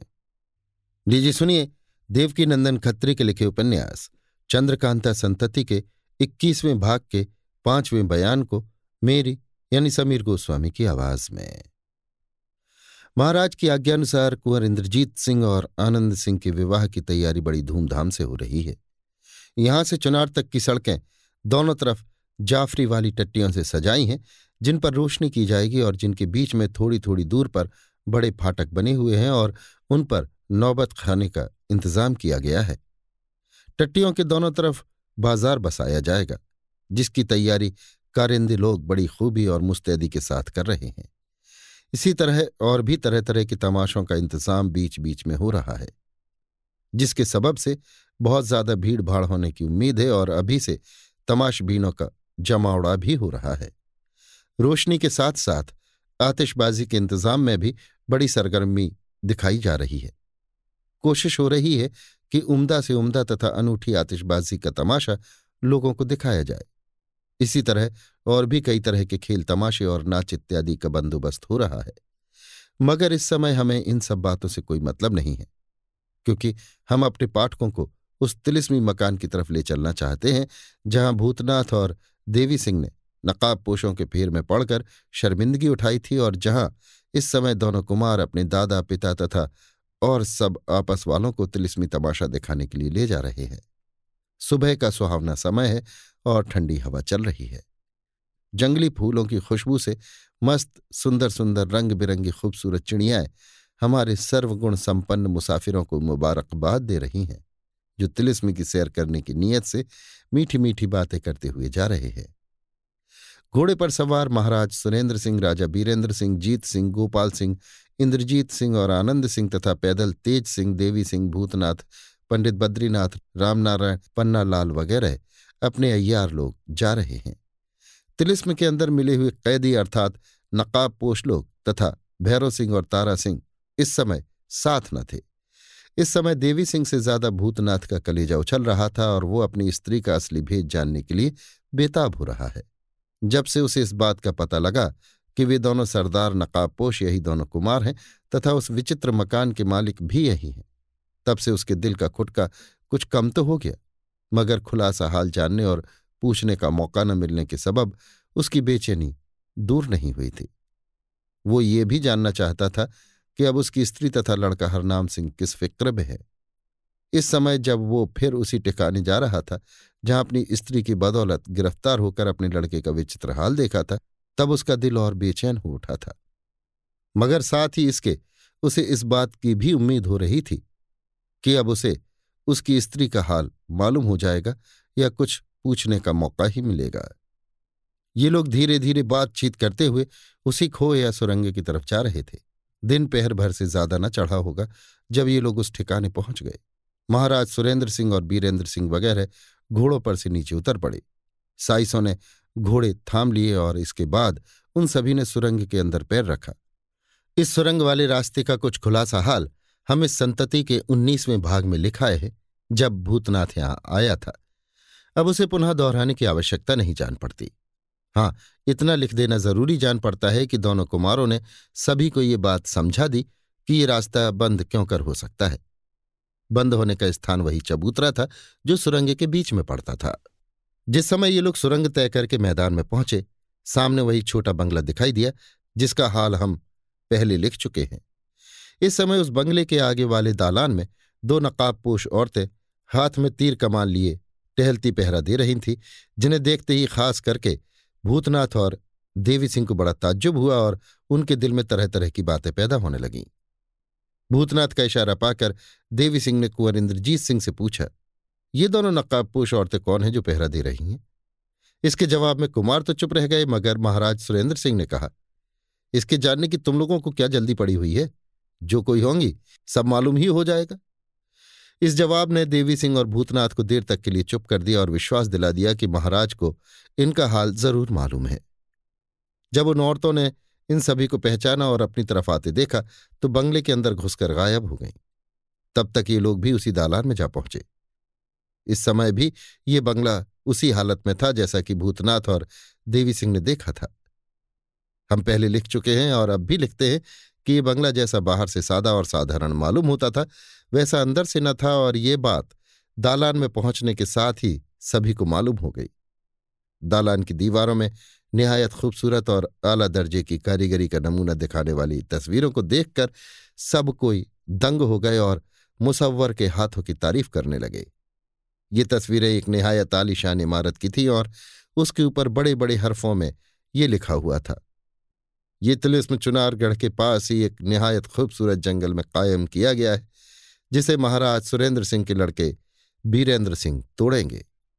इस तस्वीर को देखते ही सभी को विश्वास हो गया कि ये तिलिस्मी खंडहर, जिसमें तिलिस्मी बगुला था और जिस पर इस समय निहायत आलीशान इमारत बनी हुई है, पहले इसी शक्ल सूरत में था, जिसे जमाने के हेर फेर ने अच्छी तरह बर्बाद करके उजाड़ और भयानक बना दिया।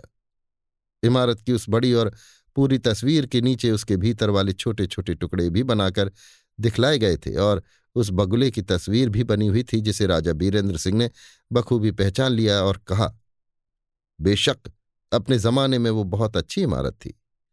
सुरेंद्र सिंह, यद्यपि आजकल जो इमारत तिलिस्मी खंडहर पर बनी है और जिसके बनवाने में जीत सिंह ने अपनी तबीयतदारी और कारीगरी का अच्छा नमूना दिखाया है, बुरी नहीं है। मगर हमें इस पहली इमारत का ढंग कुछ अनूठा और सुंदर मालूम पड़ता है। जीत सिंह, बेशक ऐसा ही है।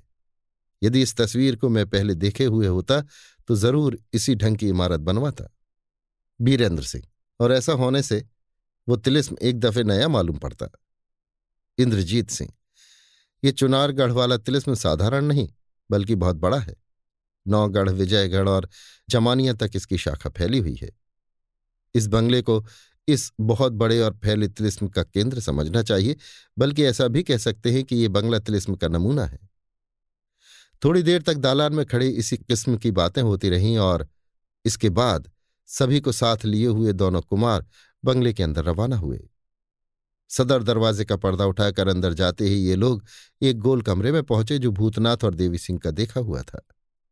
इस गोल और गुंबददार खूबसूरत कमरे की दीवारों पर जंगलों, पहाड़ों और रोहतासगढ़ की तस्वीरें बनी हुई थीं। घड़ी घड़ी तारीफ़ न करके एक ही दफे लिख देना ठीक होगा कि इस बंगले में जितनी तस्वीरें देखने में आईं, सभी आला दर्जे की कारीगरी का नमूना थी और यही मालूम होता था कि आज ही बनकर तैयार हुई हैं।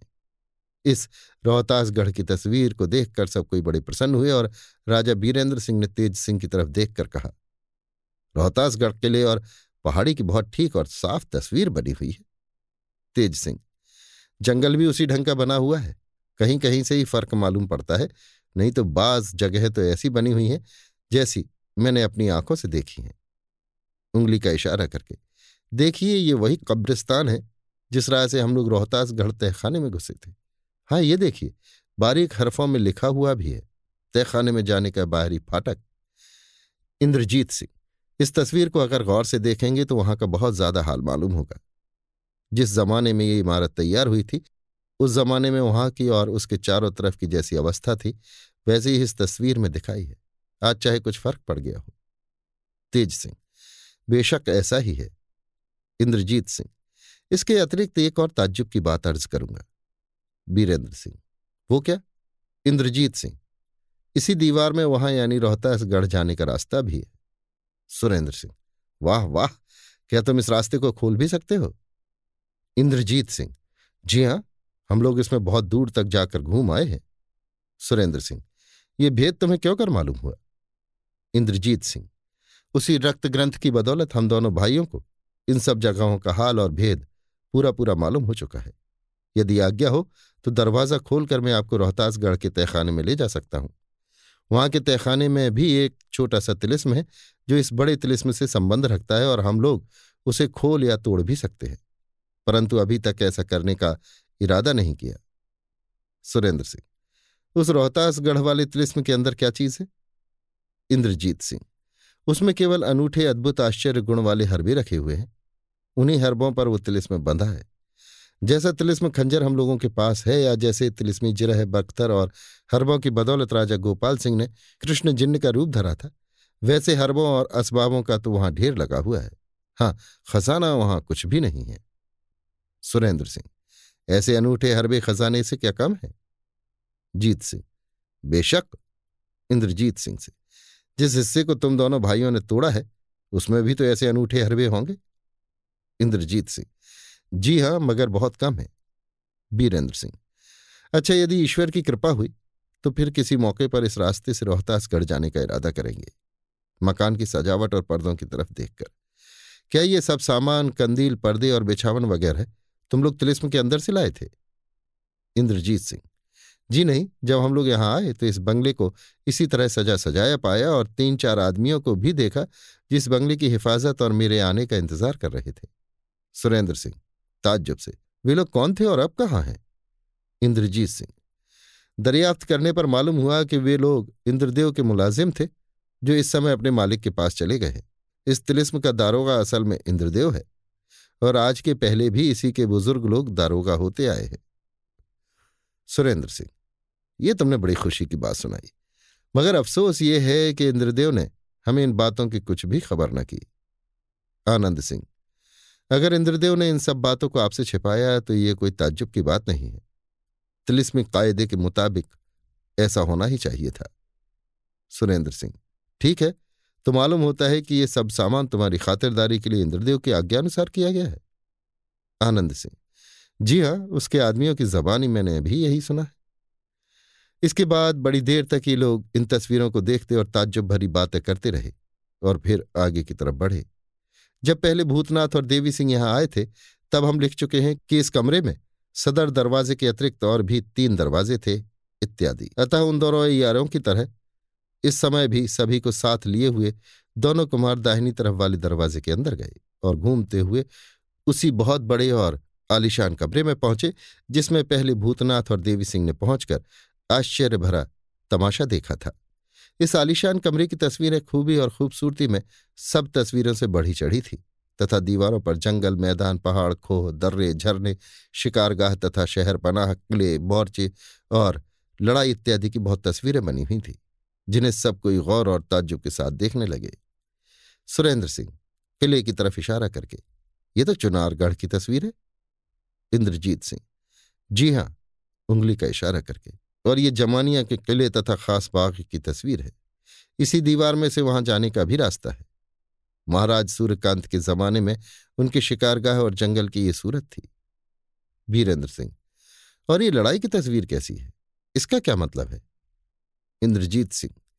इन तस्वीरों में बड़ी कारीगरी खर्च की गई है।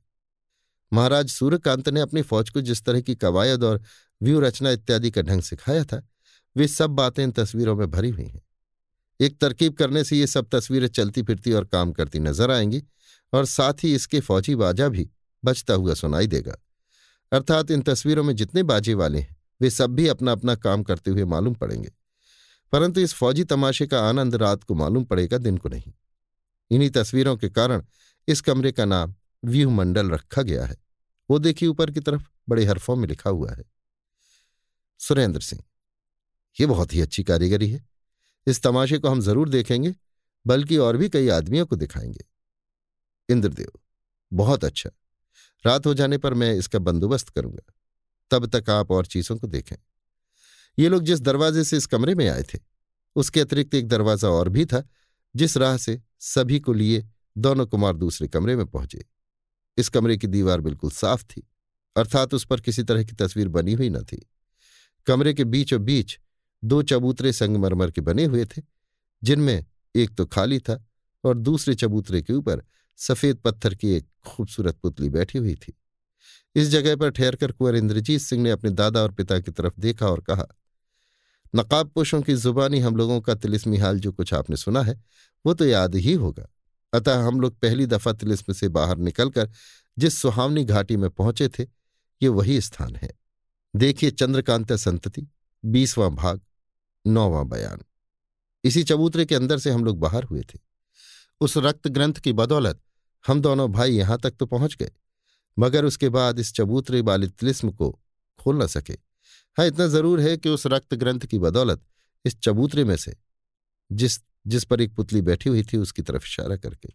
एक दूसरी किताब हाथ लगी, जिसकी बदौलत हम लोगों ने उस चबूतरे वाले तिलिस्म को खोला और उसी राह से आपकी सेवा में जा पहुँचे। आप सुन चुके हैं कि जब हम दोनों भाई, राजा गोपाल सिंह को माया रानी की कैद से छुड़ाकर जमानिया के खास बाग वाले देव मंदिर में गए थे, तब वहाँ पहले आनंद सिंह तिलिस्म के फंदे में फंस गए थे। उन्हें छुड़ाने के लिए जब मैं भी उस गड्ढे या कुएँ में कूद पड़ा तो चलता चलता एक दूसरे बाग में पहुँचा, जिसके बीचों बीच में एक मंदिर था। उस मंदिर वाले तिलिस्म को जब मैंने तोड़ा तो वहाँ एक पुतली के अंदर कोई चमकती हुई चीज़ मुझे मिली। देखिए, चंद्रकांता संतति, दसवां भाग, पहला बयान। बीरेंद्र सिंह हाँ हमें याद है, उस मूर्त को तुमने उखाड़ कर किसी कोठरी के अंदर फेंक दिया था और वो फूट कर चूने की कली की तरह हो गई थी। उसी के पेट में से इंद्रजीत सिंह। जी हाँ, सुरेंद्र सिंह। तो वो चमकती हुई चीज़ क्या थी और वो कहाँ है? इंद्रजीत सिंह। वो हीरे की बनी हुई एक चाबी थी, जो अभी तक मेरे पास मौजूद है, जेब में से निकालकर और महाराज को दिखाकर। देखिए यही ताली इस पुतली के पेट में लगती है। सभी ने उस चाबी को गौर से देखा और इंद्रजीत सिंह ने सभी के देखते देखते उस चबूतरे पर बैठी हुई पुतली की नाभि में वो ताली लगाई। उसका पेट छोटी अलमारी के पल्ले की तरह खुल गया। इंद्रजीत सिंह। बस इसी में से वो किताब मेरे हाथ लगी, जिसकी बदौलत वो चबूतरे वाला तिलिस्म खोला। सुरेंद्र सिंह, अब वो किताब कहाँ है? इंद्रजीत सिंह, आनंद सिंह के पास मौजूद है। इतना कहकर इंद्रजीत सिंह ने आनंद सिंह की तरफ़ देखा और उन्होंने एक छोटी सी किताब, जिसके अक्षर बहुत बारीक थे, महाराज के हाथ में दे दी। ये किताब भोजपत्र की थी, जिसे महाराज ने बड़े गौर से देखा और दो तीन जगहों से कुछ पढ़कर आनंद सिंह के हाथ में देते हुए कहा, इसे निश्चिंती में एक दफ़ा पढ़ेंगे। इंद्रजीत सिंह, ये पुतली वाला चबूतरा उस तिलिस्म में घुसने का दरवाज़ा है। इतना कहकर इंद्रजीत सिंह ने उस पुतली के पेट में, जो खुल गया था, हाथ डाल के कोई पैंच घुमाया, जिससे चबूतरे के दाहिनी तरफ़ वाली दीवार किवाड़ के पल्ले की तरह धीरे धीरे खुलकर ज़मीन के साथ सट गई और नीचे उतरने के लिए सीढ़ियाँ दिखाई देने लगीं। इंद्रजीत सिंह ने तिलिस्मी खंजर हाथ में लिया और उसका कब्जा दबाकर रोशनी करते हुए चबूतरे के अंदर घुसे तथा सभी को अपने पीछे आने के लिए कहा। सभी के पीछे आनंद सिंह तिलिस्मी खंजर की रोशनी करते हुए चबूतरे के अंदर घुसे। लगभग पंद्रह बीस चक्करदार सीढ़ियों के नीचे उतरने के बाद ये लोग एक बहुत बड़े कमरे में पहुँचे, जिसमें सोने चांदी के सैकड़ों बड़े बड़े हंडे, अशरफियों और जवाहिरात से भरे हुए पड़े थे, जिन्हें सभी ने बड़े गौर और ताज्जुब के साथ देखा और महाराज ने कहा, इस खजाने का अंदाज़ा करना भी मुश्किल है। इंद्रजीत सिंह, जो कुछ खजाना इस तिलिस्म के अंदर मैंने देखा और पाया है, उसका ये पासंगा भी नहीं है। उसे बहुत जल्द अयार लोग आपके पास पहुंचावेंगे। उन्हीं के साथ साथ कई चीज़ें दिल लगी की भी है, जिसमें एक चीज़ वो भी है, जिसकी बदौलत हम लोग एक दफ़ा हँसते हँसते दीवार के अंदर कूद पड़े थे और माया रानी के हाथ में गिरफ़्तार हो गए थे। जीत सिंह ताज्जुब से। हाँ अगर वो चीज़ शीघ्र बाहर निकाल ली जाए तो? सुरेंद्र सिंह से। कुमारों की शादी में सर्वसाधारण को भी उसका तमाशा दिखाया जा सकता है। सुरेंद्र सिंह। बहुत अच्छी बात, ऐसा ही होगा। इंद्रजीत सिंह। इस तिलिस्म में घुसने के पहले ही मैंने सभी का साथ छोड़ दिया, अर्थात नकाबपोशों को। कैदियों को बाहरी छोड़कर केवल हम दोनों भाई ही इसके अंदर घुसे और काम करते हुए धीरे धीरे आपकी सेवा में जा पहुँचे। सुरेंद्र सिंह। तो शायद उसी तरह हम लोग भी ये सब तमाशा देखते हुए उसी चबूतरे की राह बाहर निकलेंगे। जीत सिंह। मगर क्या उन चलती फिरती तस्वीरों का तमाशा न देखिएगा? सुरेंद्र सिंह। हाँ ठीक है, उस तमाशे को तो ज़रूर देखेंगे। इंद्रजीत सिंह। तो अब यहाँ से लौट चलना चाहिए, क्योंकि इस कमरे के आगे बढ़कर फिर आज ही लौट आना कठिन है। इसके अतिरिक्त अब दिन भी थोड़ा ही रह गया है। संध्या वंदन और भोजन इत्यादि के लिए भी कुछ समय चाहिए और फिर उन तस्वीरों का तमाशा भी कम से कम चार पाँच घंटे में पूरा होगा। सुरेंद्र सिंह, हर्ज क्या है? लौट चलो। महाराज की आज्ञा अनुसार सब कोई वहाँ से लौटे और घूमते हुए बंगले के बाहर निकल आए। देखा तो वास्तव में दिन बहुत कम रह गया था। अभी आप सुन रहे थे देवकीनंदन खत्री के लिखे उपन्यास, चंद्रकांता संतति के इक्कीसवें भाग के पाँचवें बयान को मेरी यानी समीर गोस्वामी की आवाज़ में। लीजिए सुनिए देवकी नंदन खत्री के लिखे उपन्यास, चंद्रकांता संतति के इक्कीसवें भाग के छठवें बयान को मेरी यानी समीर गोस्वामी की आवाज़ में। रात आधे घंटे से कुछ ज़्यादा जा चुकी थी, जब सब कोई अपने ज़रूरी कामों से निश्चिंत हो, बंगले के अंदर घुसे और घूमते फिरते उसी चलती फिरती तस्वीरों वाले कमरे में पहुँचे। इस समय बंगले के अंदर हर एक कमरे में रोशनी बखूबी हो रही थी, जिसके विषय में भूतनाथ और देवी सिंह ने ताज्जुब के साथ ख्याल किया कि ये काम बेशक उन्हीं लोगों का होगा जिन्हें यहाँ पहुँचने के साथ ही हम लोगों ने पहरा देते देखा था या जो हम लोगों को देखते ही बंगले के अंदर घुसकर गायब हो गए थे। ताज्जुब है कि महाराज को तथा और लोगों को भी उनके विषय में कुछ ख्याल नहीं है और ना कोई पूछता ही है कि वे कौन थे और कहाँ गए। मगर हमारा दिल उनका हाल जाने बिना बेचैन हो रहा है। चलती फिरती तस्वीरों वाले कमरे में फर्श बिछा हुआ था और गद्दी लगी हुई थी, जिस पर सब कोई कायदे से अपने अपने ठिकाने पर बैठ गए और इसके बाद इंद्रजीत सिंह की आज्ञानुसार रोशनी गुल कर दी गई। कमरे में बिल्कुल अंधकार छा गया। ये नहीं मालूम होता था कि कौन क्या कर रहा है। खास करके इंद्रजीत सिंह की तरफ़ लोगों का ध्यान था, जो इस तमाशे को दिखाने वाले थे। मगर कोई कह नहीं सकता था कि वो क्या कर रहे हैं। थोड़ी देर बाद चारों तरफ़ की दीवारें चमकने लगी और उन पर की कुल तस्वीरें बहुत साफ़ और बनस्बत पहले के अच्छी तरह पर दिखाई देने लगीं। पहले तो वे तस्वीरें केवल चित्रकारी ही मालूम पड़ती थीं, परंतु अब सचमुच की बातें दिखाई देने लगी। मालूम होता था कि जैसे हम बहुत दूर से सच्चे किले, पहाड़, जंगल, मैदान, आदमी, जानवर और फौज इत्यादि को देख रहे हैं। सब कोई बड़े ताज्जुब के साथ इस कैफियत को देख रहे थे कि यकायक बाजे की आवाज़ कान में आई। उसी समय सभी का ध्यान जमानिया के किले की तस्वीर पर जा पड़ा, जिधर से बाजे की आवाज़ आ रही थी। देखा कि एक बहुत बड़े मैदान में बेहिसाब फौज खड़ी है, जिसके आमने सामने दो हिस्से हैं। मानो दो फौजें लड़ने के लिए तैयार खड़ी हैं। पैदल और सवार दोनों तरह की फौजें हैं, तथा तोप इत्यादि और भी जो कुछ सामान फौज में होना चाहिए। सब मौजूद है। इन दोनों फौजों में एक की पोशाक सुर्ख और दूसरे की आसमानी थी। बाजे की आवाज़ केवल सुर्ख वर्दी वाली फौज में से आ रही थी, बल्कि बाजे वाले अपना काम करते हुए साफ़ दिखाई दे रहे थे। एकाएक सुर्ख वर्दी वाली फौज हिलती हुई दिखाई पड़ी। गौर करने पर मालूम हुआ कि सिपाहियों का मुँह घूम गया है और वे दाहिनी तरफ़ वाली एक पहाड़ी की तरफ़ तेज़ी के साथ बाजे की गत पर पैर रखते हुए जा रहे हैं। जैसे जैसे फौज दूर होती जाती, वैसे ही वैसे बाजे की आवाज़ भी दूर होती जाती थी। देखते ही देखते वो फौज मानो कोसों दूर निकल गई और एक पहाड़ी के पीछे की तरफ़ जाकर आँखों की ओट हो गई। अब ये मैदान ज़्यादा खुलासा दिखाई देने लगा। जितनी जगह दोनों फौजों से भरी थी, वो एक फौज के हिस्से में रह गई।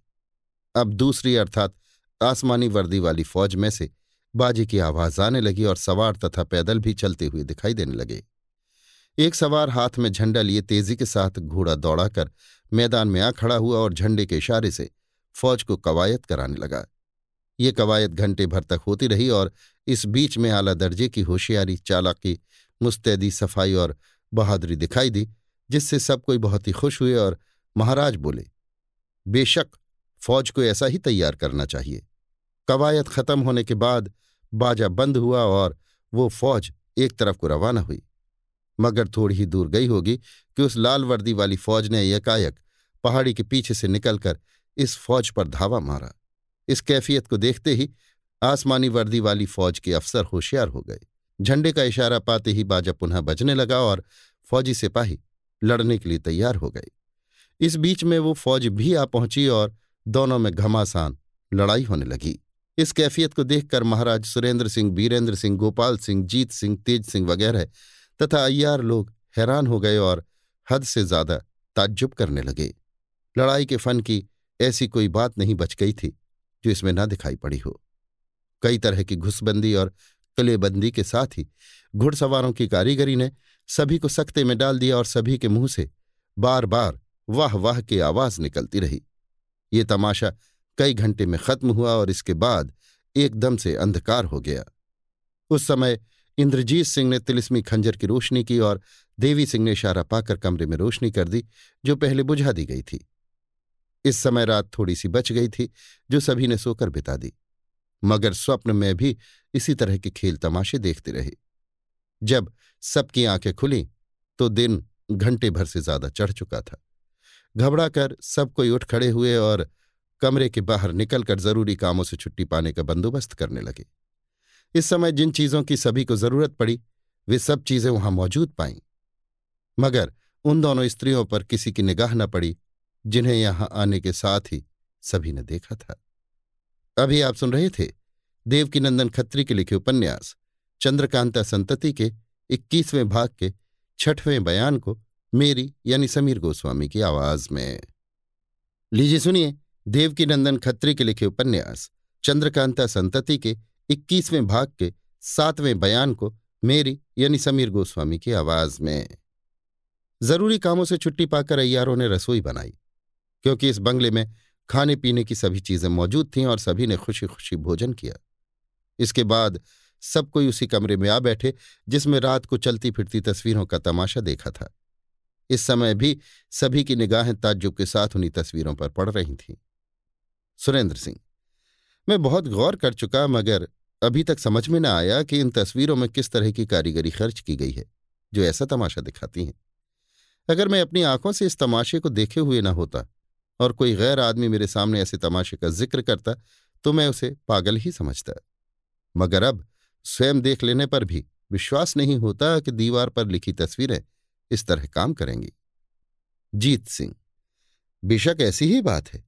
इतना देखकर भी किसी के सामने ये कहने का हौसला न होगा कि मैंने ऐसा तमाशा देखा था, और सुनने वाला भी कभी विश्वास न करेगा। ज्योतिषी जी, आखिर ये एक तिलिस्म ही है। इसमें सभी बातें आश्चर्य की ही दिखाई देती हैं। जीत सिंह, चाहे ये तिलिस्म हो, मगर इसके बनाने वाले तो आदमी ही थे। जो बात मनुष्य के किए नहीं हो सकती, वो तिलिस्म में भी नहीं दिखाई दे सकती। गोपाल सिंह, आपका कहना बहुत ठीक है। तिलिस्म की बात चाहे कैसा ही ताज्जुब पैदा करने वाली क्यों ना हो, मगर गौर करने से उनकी कारीगरी का पता लग ही जाएगा। आपने बहुत ठीक कहा, आखिर तिलिस्म के बनाने वाले भी तो मनुष्य ही थे। बीरेंद्र सिंह, जब तक समझ में ना आवे, तब तक उसे चाहे कोई जादू कहे या करामात कहे, मगर हम लोग सिवाय कारीगरी के कुछ भी नहीं कह सकते और पता लगाने तथा भेद मालूम हो जाने पर ये बात सिद्ध हो ही जाती है। इन चित्रों की कारीगरी पर भी अगर गौर किया जाएगा तो कुछ ना कुछ पता लग ही जाएगा। ताज्जुब नहीं कि इंद्रजीत सिंह को इसका भेद मालूम हो? सुरेंद्र सिंह, बेशक इंद्रजीत सिंह को इसका भेद मालूम होगा ही। इंद्रजीत की तरफ़ देखकर, तुमने किस तरकीब से इन तस्वीरों को चलाया था? इंद्रजीत सिंह, मुस्कुराते हुए, मैं आपसे अर्ज़ करूँगा और यह भी बताऊँगा कि इसमें भेद क्या है। मालूम हो जाने पर आप इसे एक साधारण बात ही समझेंगे। पहली दफ़ा जब मैंने इस तमाशे को देखा था तो मुझे भी बड़ा ही ताज्जुब पैदा हुआ था। मगर तिलिस्मी किताब की मदद से जब मैं इस दीवार के अंदर पहुँचा तो सब भेद खुल गया। सुरेंद्र सिंह, खुश होकर, तब तो हम लोग बेकारी परेशान हो रहे हैं और इतना सोच विचार कर रहे हैं। तुम अब तक चुप क्यों थे? गोपाल सिंह, अय्यारों की तबीयत देख रहे थे। सुरेंद्र सिंह, खैर बताओ तो सही कि इसमें क्या कारीगरी है? इतना सुनते ही इंद्रजीत उठकर उस दीवार के पास चले गए और सुरेंद्र सिंह की तरफ़ देखकर बोले, आप जरा तकलीफ़ कीजिए तो मैं इस भेद को भी समझा दूँ। महाराज सुरेंद्र सिंह उठकर कुमार के पास चले गए और उनके पीछे पीछे और लोग भी वहाँ जाकर खड़े हो गए। इंद्रजीत सिंह ने दीवार पर हाथ फेर कर सुरेंद्र सिंह से कहा, देखिए, असल में इस दीवार पर किसी तरह की चित्रकारी या तस्वीर नहीं है। दीवार साफ़ है और वास्तव में शीशे की है।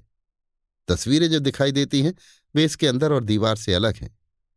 कुमार की बात सुनकर सभी ने ताज्जुब के साथ उस दीवार पर हाथ फेरा और जीत सिंह ने खुश होकर कहा, ठीक है, अब हम इस कारीगरी को समझ गए। ये तस्वीरें अलग अलग किसी धातु के टुकड़ों पर बनी हुई हैं और ताज्जुब नहीं है कि तार या कमानी पर जड़ी हों। किसी तरह की शक्ति पाकर उस तार या कमानी में हरकत होती है और उस समय ये तस्वीरें चलती हुई दिखाई देती हैं। इंद्रजीत सिंह, बेशक यही बात है। देखिए अब मैं इन्हें फिर चलाकर आपको दिखाता हूँ और इसके बाद दीवार के अंदर ले चलकर सब भ्रम दूर कर दूँगा। इस दीवार में जिस जगह जवानिया के किले की तस्वीर बनी थी, उसी जगह किले के बुर्ज के ठिकाने पर कई सुराख भी दिखाए गए थे, जिनमें से एक सुराख वास्तव में सच्चा था, पर वो केवल इतना ही लंबा चौड़ा था कि एक मामूली खंजर का कुछ हिस्सा उसके अंदर डाला जा सकता था।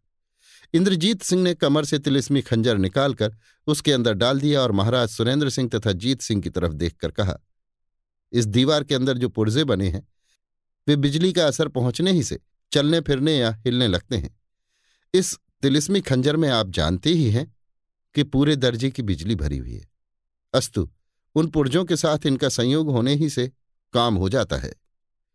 इतना कहकर इंद्रजीत सिंह चुपचाप खड़े हो गए और सभी ने बड़े गौर से उन तस्वीरों को देखना शुरू किया। बल्कि महाराज सुरेंद्र सिंह, बीरेंद्र सिंह, जीत सिंह, तेज सिंह और राजा गोपाल सिंह ने तो कई तस्वीरों के ऊपर हाथ भी रख दिया। इतने ही में दीवार चमकने लगी और इसके बाद दीवार ने वही रंगत पैदा की जो हम ऊपर के बयान में लिखाए हैं।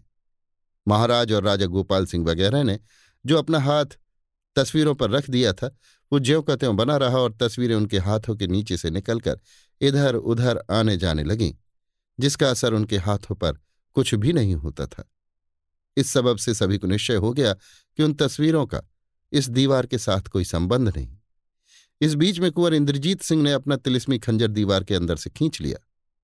उसी समय दीवार का चमकना बंद हो गया और तस्वीरें जहाँ की तहां खड़ी हो गईं। अर्थात जो जितनी चल चुकी थीं, उतनी ही चलकर रुक गईं। दीवार पर गौर करने से मालूम होता था कि तस्वीरें पहली ढंग की नहीं, बल्कि दूसरे ही ढंग की बनी हुई हैं। जीत सिंह, ये भी बड़े मज़े की बात है। लोगों को तस्वीरों के विषय में धोखा देने और ताज्जुब में डालने के लिए इससे बढ़कर कोई खेल नहीं हो सकता। तेज सिंह, जी हाँ एक दिन में पचासों तरह की तस्वीरें इस दीवार पर लोगों को दिखा सकते हैं। पता लगना तो दूर रहा, गुमान भी नहीं हो सकता कि ये क्या मामला है और ऐसी अनूठी तस्वीरें नित्य क्यों बन जाती हैं। सुरेंद्र सिंह। बेशक ये खेल मुझे बहुत अच्छा मालूम हुआ, परंतु अब इन तस्वीरों को ठीक अपने ठिकाने पर पहुंचाकर छोड़ देना चाहिए। बहुत अच्छा कहकर इंद्रजीत सिंह आगे बढ़ गए और पुनः तिलिस्मी खंजर उसी सुराख में डाल दिया, जिससे उसी तरह दीवार चमकने और तस्वीरें चलने लगीं। ताज्जुब के साथ लोग उसका तमाशा देखते रहे। कई घंटे के बाद, जब तस्वीरों की ये लीला समाप्त हुई और एक विचित्र ढंग के खटके की आवाज़ आई तब इंद्रजीत सिंह ने दीवार के अंदर से तिलिस्मी खंजर निकाल लिया और दीवार का चमकना भी बंद हो गया। इस तमाशे से छुट्टी पाकर महाराज सुरेंद्र सिंह ने इंद्रजीत सिंह की तरफ़ देखा और कहा, अब हम लोगों को इस दीवार के अंदर ले चलो। इंद्रजीत सिंह, जो आज्ञा। पहले बाहर से जाँच कर आप अंदाज़ा कर लें कि ये दीवार कितनी मोटी है। सुरेंद्र सिंह, इसका अंदाज़ा हमें मिल चुका है।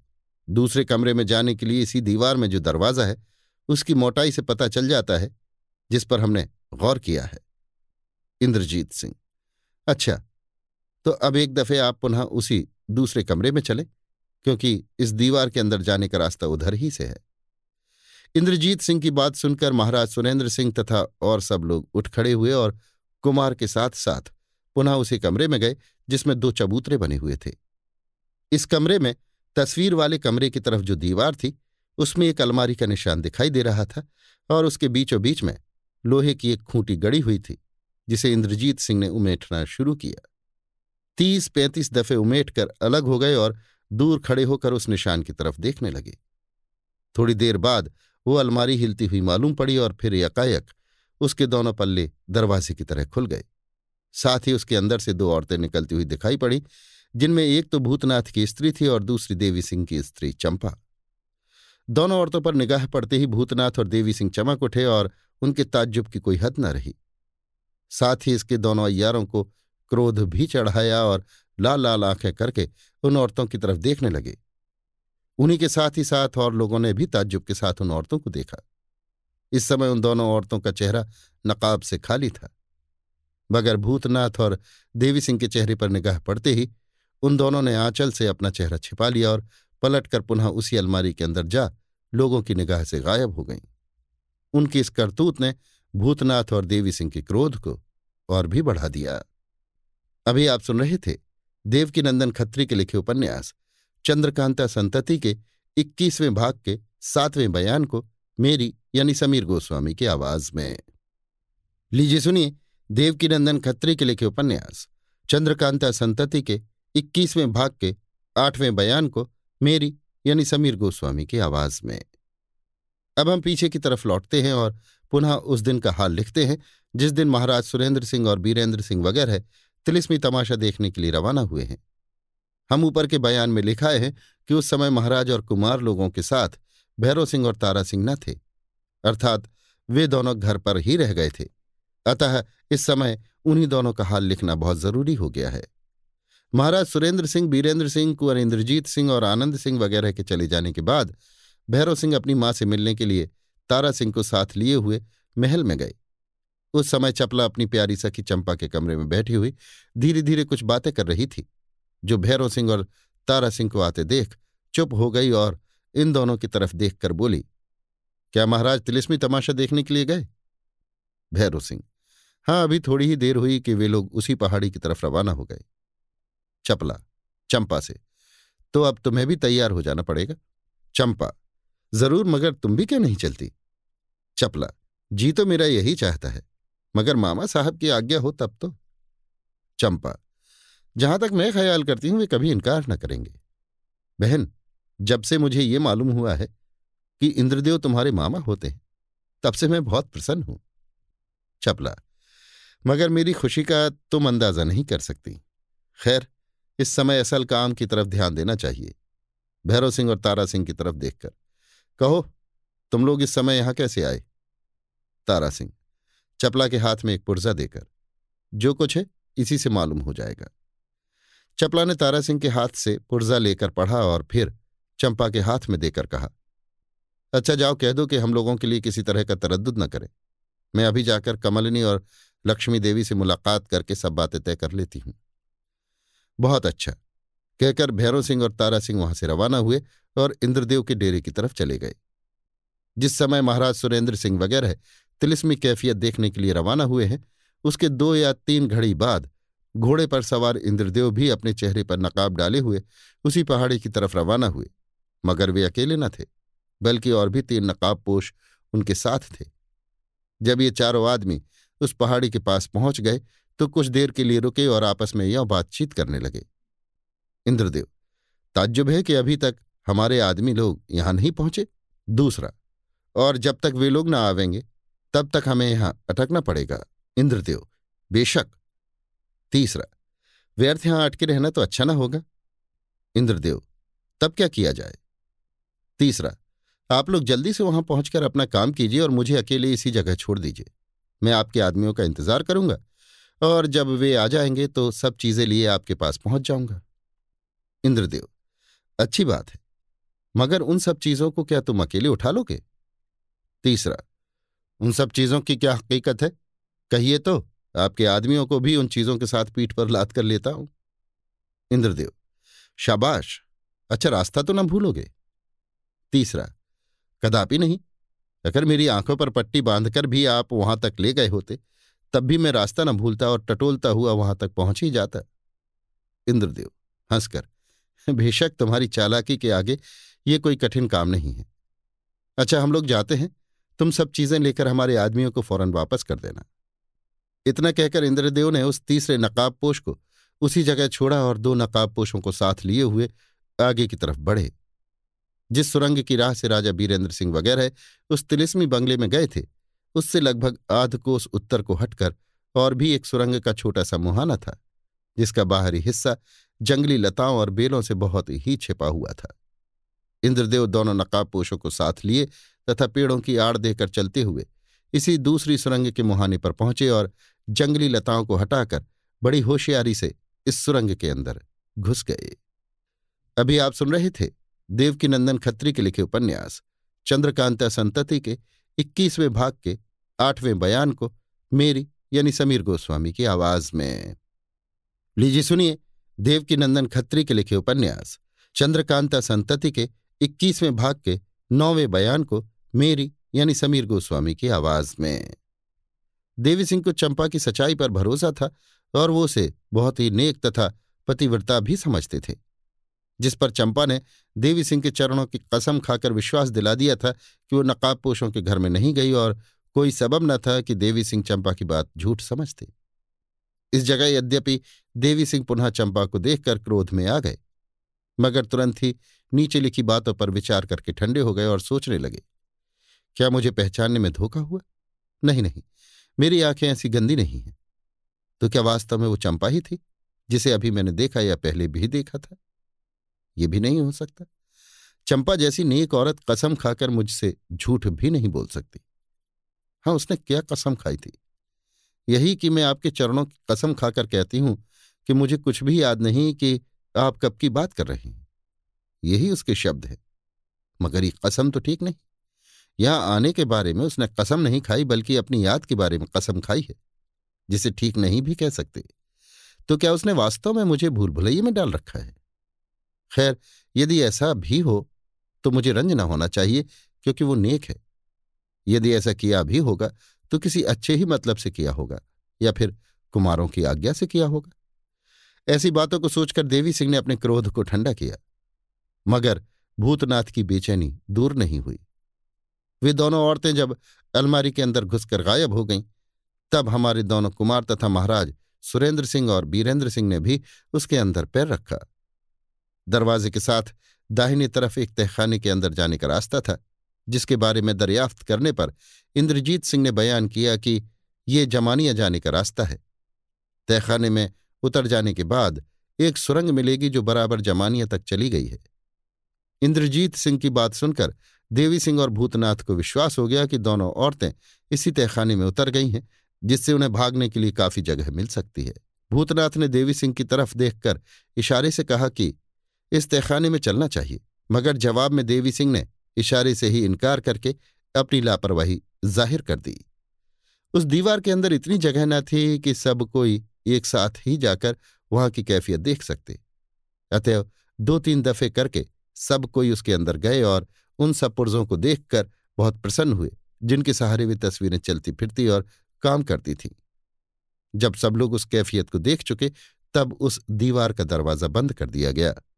इस काम से छुट्टी पाकर सब लोग इंद्रजीत सिंह की इच्छा अनुसार उस चबूतरे के पास आए जिस पर सफ़ेद पत्थर की खूबसूरत पुतली बैठी हुई थी। इंद्रजीत सिंह ने सुरेंद्र सिंह की तरफ़ देखकर कहा, यदि आज्ञा हो तो मैं इस दरवाजे को खोलूं और आपको तिलिस्म के अंदर ले चलूँ। सुरेंद्र सिंह, हम भी यही चाहते हैं कि अब तिलिस्म के अंदर चलकर वहाँ की कैफियत देखें। मगर ये तो बताओ कि जब इस चबूतरे के अंदर जाने के बाद हम ये तिलिस्म देखते हुए चुनारगढ़ वाले तिलिस्म की तरफ़ रवाना होंगे तो वहाँ पहुँचने में कितनी देर लगेगी? इंद्रजीत सिंह, कम से कम बारह घंटे। तमाशा देखने के सबब से यदि इससे ज़्यादा देर हो जाए तो भी कोई ताज्जुब नहीं। सुरेंद्र सिंह, रात हो जाने के सबब किसी तरह का हर्ज तो ना होगा? इंद्रजीत सिंह, कुछ भी नहीं। रात भर बराबर तमाशा देखते हुए हम लोग चले जा सकते हैं। सुरेंद्र सिंह, खैर, तब तो कोई हर्ज नहीं। इंद्रजीत सिंह ने पुतली वाले चबूतरे का दरवाज़ा उसी ढंग से खोला, जैसे पहले खोल चुके थे और सभी को लिए हुए नीचे वाले तहखाने में पहुँचे, जिसमें बड़े बड़े हंडे या शर्फियों और जवाहरात से भरे हुए रखे थे। इस कमरे में दो दरवाजे भी थे, जिनमें से एक तो खुला हुआ था और दूसरा बंद। खुले हुए दरवाजे के बारे में दरियाफ्त करने पर कुंवर इंद्रजीत सिंह ने बयान किया कि ये रास्ता जमानिया को गया है और हम दोनों भाई तिलिस्प तोड़ते हुए इसी राह से आए हैं। यहाँ से बहुत दूर पर एक स्थान है, जिसका नाम तिलिस्मी किताब में ब्रह्म मंडल लिखा हुआ है। उस जगह से भी मुझे एक छोटी सी किताब मिली थी, जिसमें इस विचित्र बंगले का पूरा हाल लिखा हुआ था कि तिलिस्म, चुनारगढ़ वाला, तोड़ने वाले के लिए क्या क्या ज़रूरी है? उस किताब को चुनारगढ़ तिलिस्म की चाबी कहें तो अनुचित न होगा। वो किताब इस समय मौजूद नहीं है, क्योंकि पढ़ने के बाद वो तिलिस्म तोड़ने के काम में खर्च कर दी गई। उस स्थान यानी ब्रह्ममंडल में बहुत सी तस्वीरें देखने योग्य हैं और वहाँ की सैर करके भी आप बहुत प्रसन्न होंगे। सुरेंद्र सिंह, हम ज़रूर उस स्थान को देखेंगे, मगर अभी नहीं। हाँ और ये दूसरा दरवाज़ा जो बंद है, कहाँ जाने के लिए है? इंद्रजीत सिंह, यही चुनारगढ़ वाले तिलिस्म में जाने का रास्ता है। इस समय यही दरवाज़ा खोला जाएगा और हम लोग इसी राह से जाएँगे।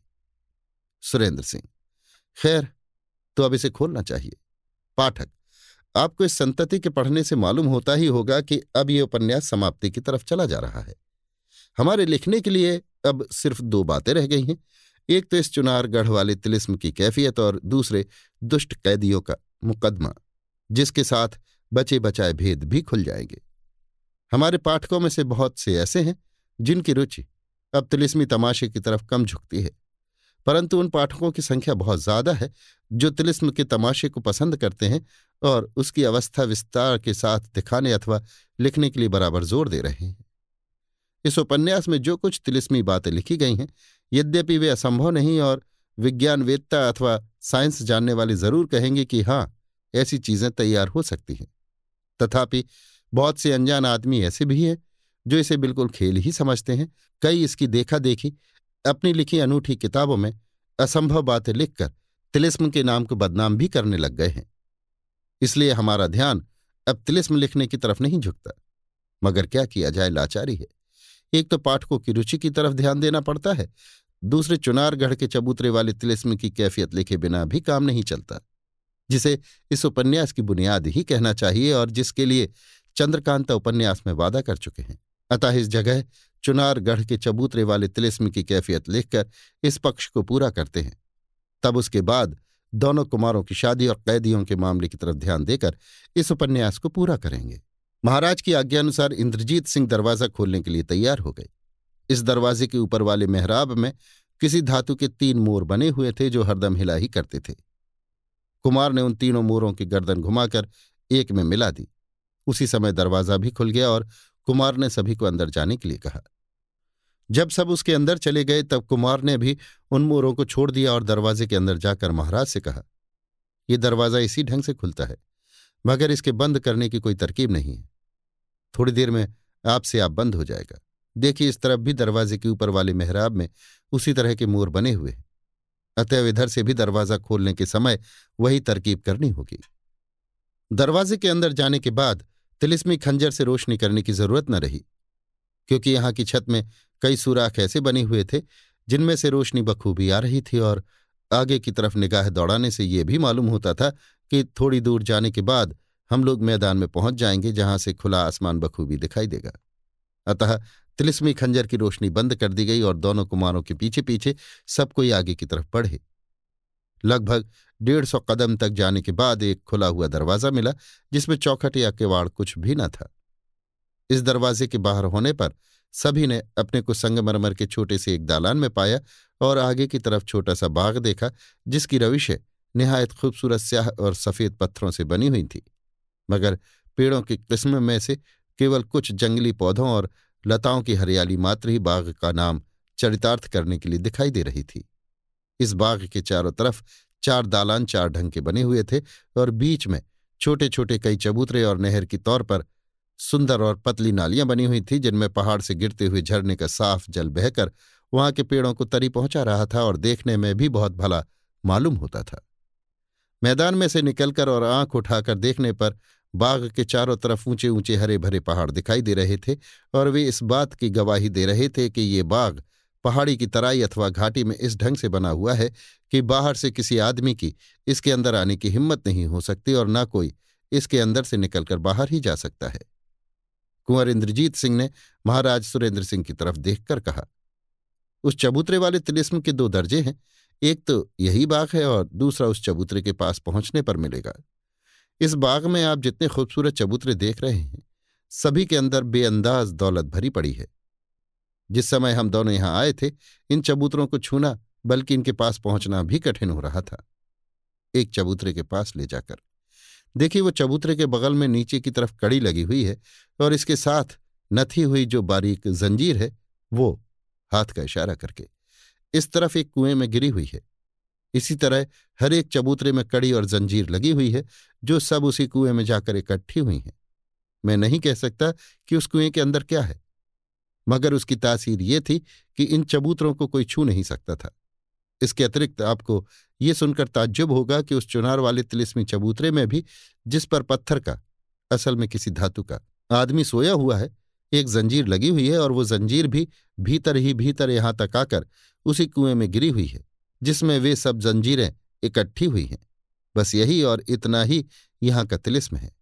इसके अतिरिक्त दरवाजों को छिपाने के सिवाय और कुछ भी नहीं है। हम दोनों भाइयों को तिलिस्मी किताब की बदौलत ये सब हाल मालूम हो चुका था।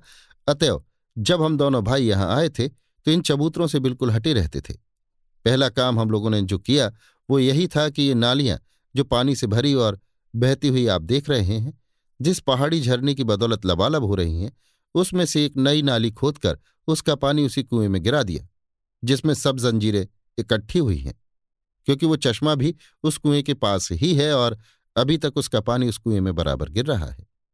जब उस चश्मे का पानी कई घंटे तक कुएँ के अंदर गिरा, तब इन चबूतरों का तिलिस्मी असर जाता रहा और ये छूने के लायक हुए। मानो उस कुएँ में बिजली की आग भरी हुई थी, जो पानी गिरने से ठंडी हो गई। हम दोनों भाइयों ने तिलिस्मी खंजर से सब जंजीरों को काट काट इन चबूतरों का और उस चुनार गढ़ वाले तिलिस्मी चबूतरे का भी संबंध उस कुएँ से छुड़ा दिया। इसके बाद इन चबूतरों को खोलकर देखा और मालूम किया कि इनके अंदर क्या है। अब आपकी आज्ञा होगी तो अय्यार लोग इस दौलत को चुनारगढ़ या जहाँ आप कहेंगे वहाँ पहुँचा देंगे।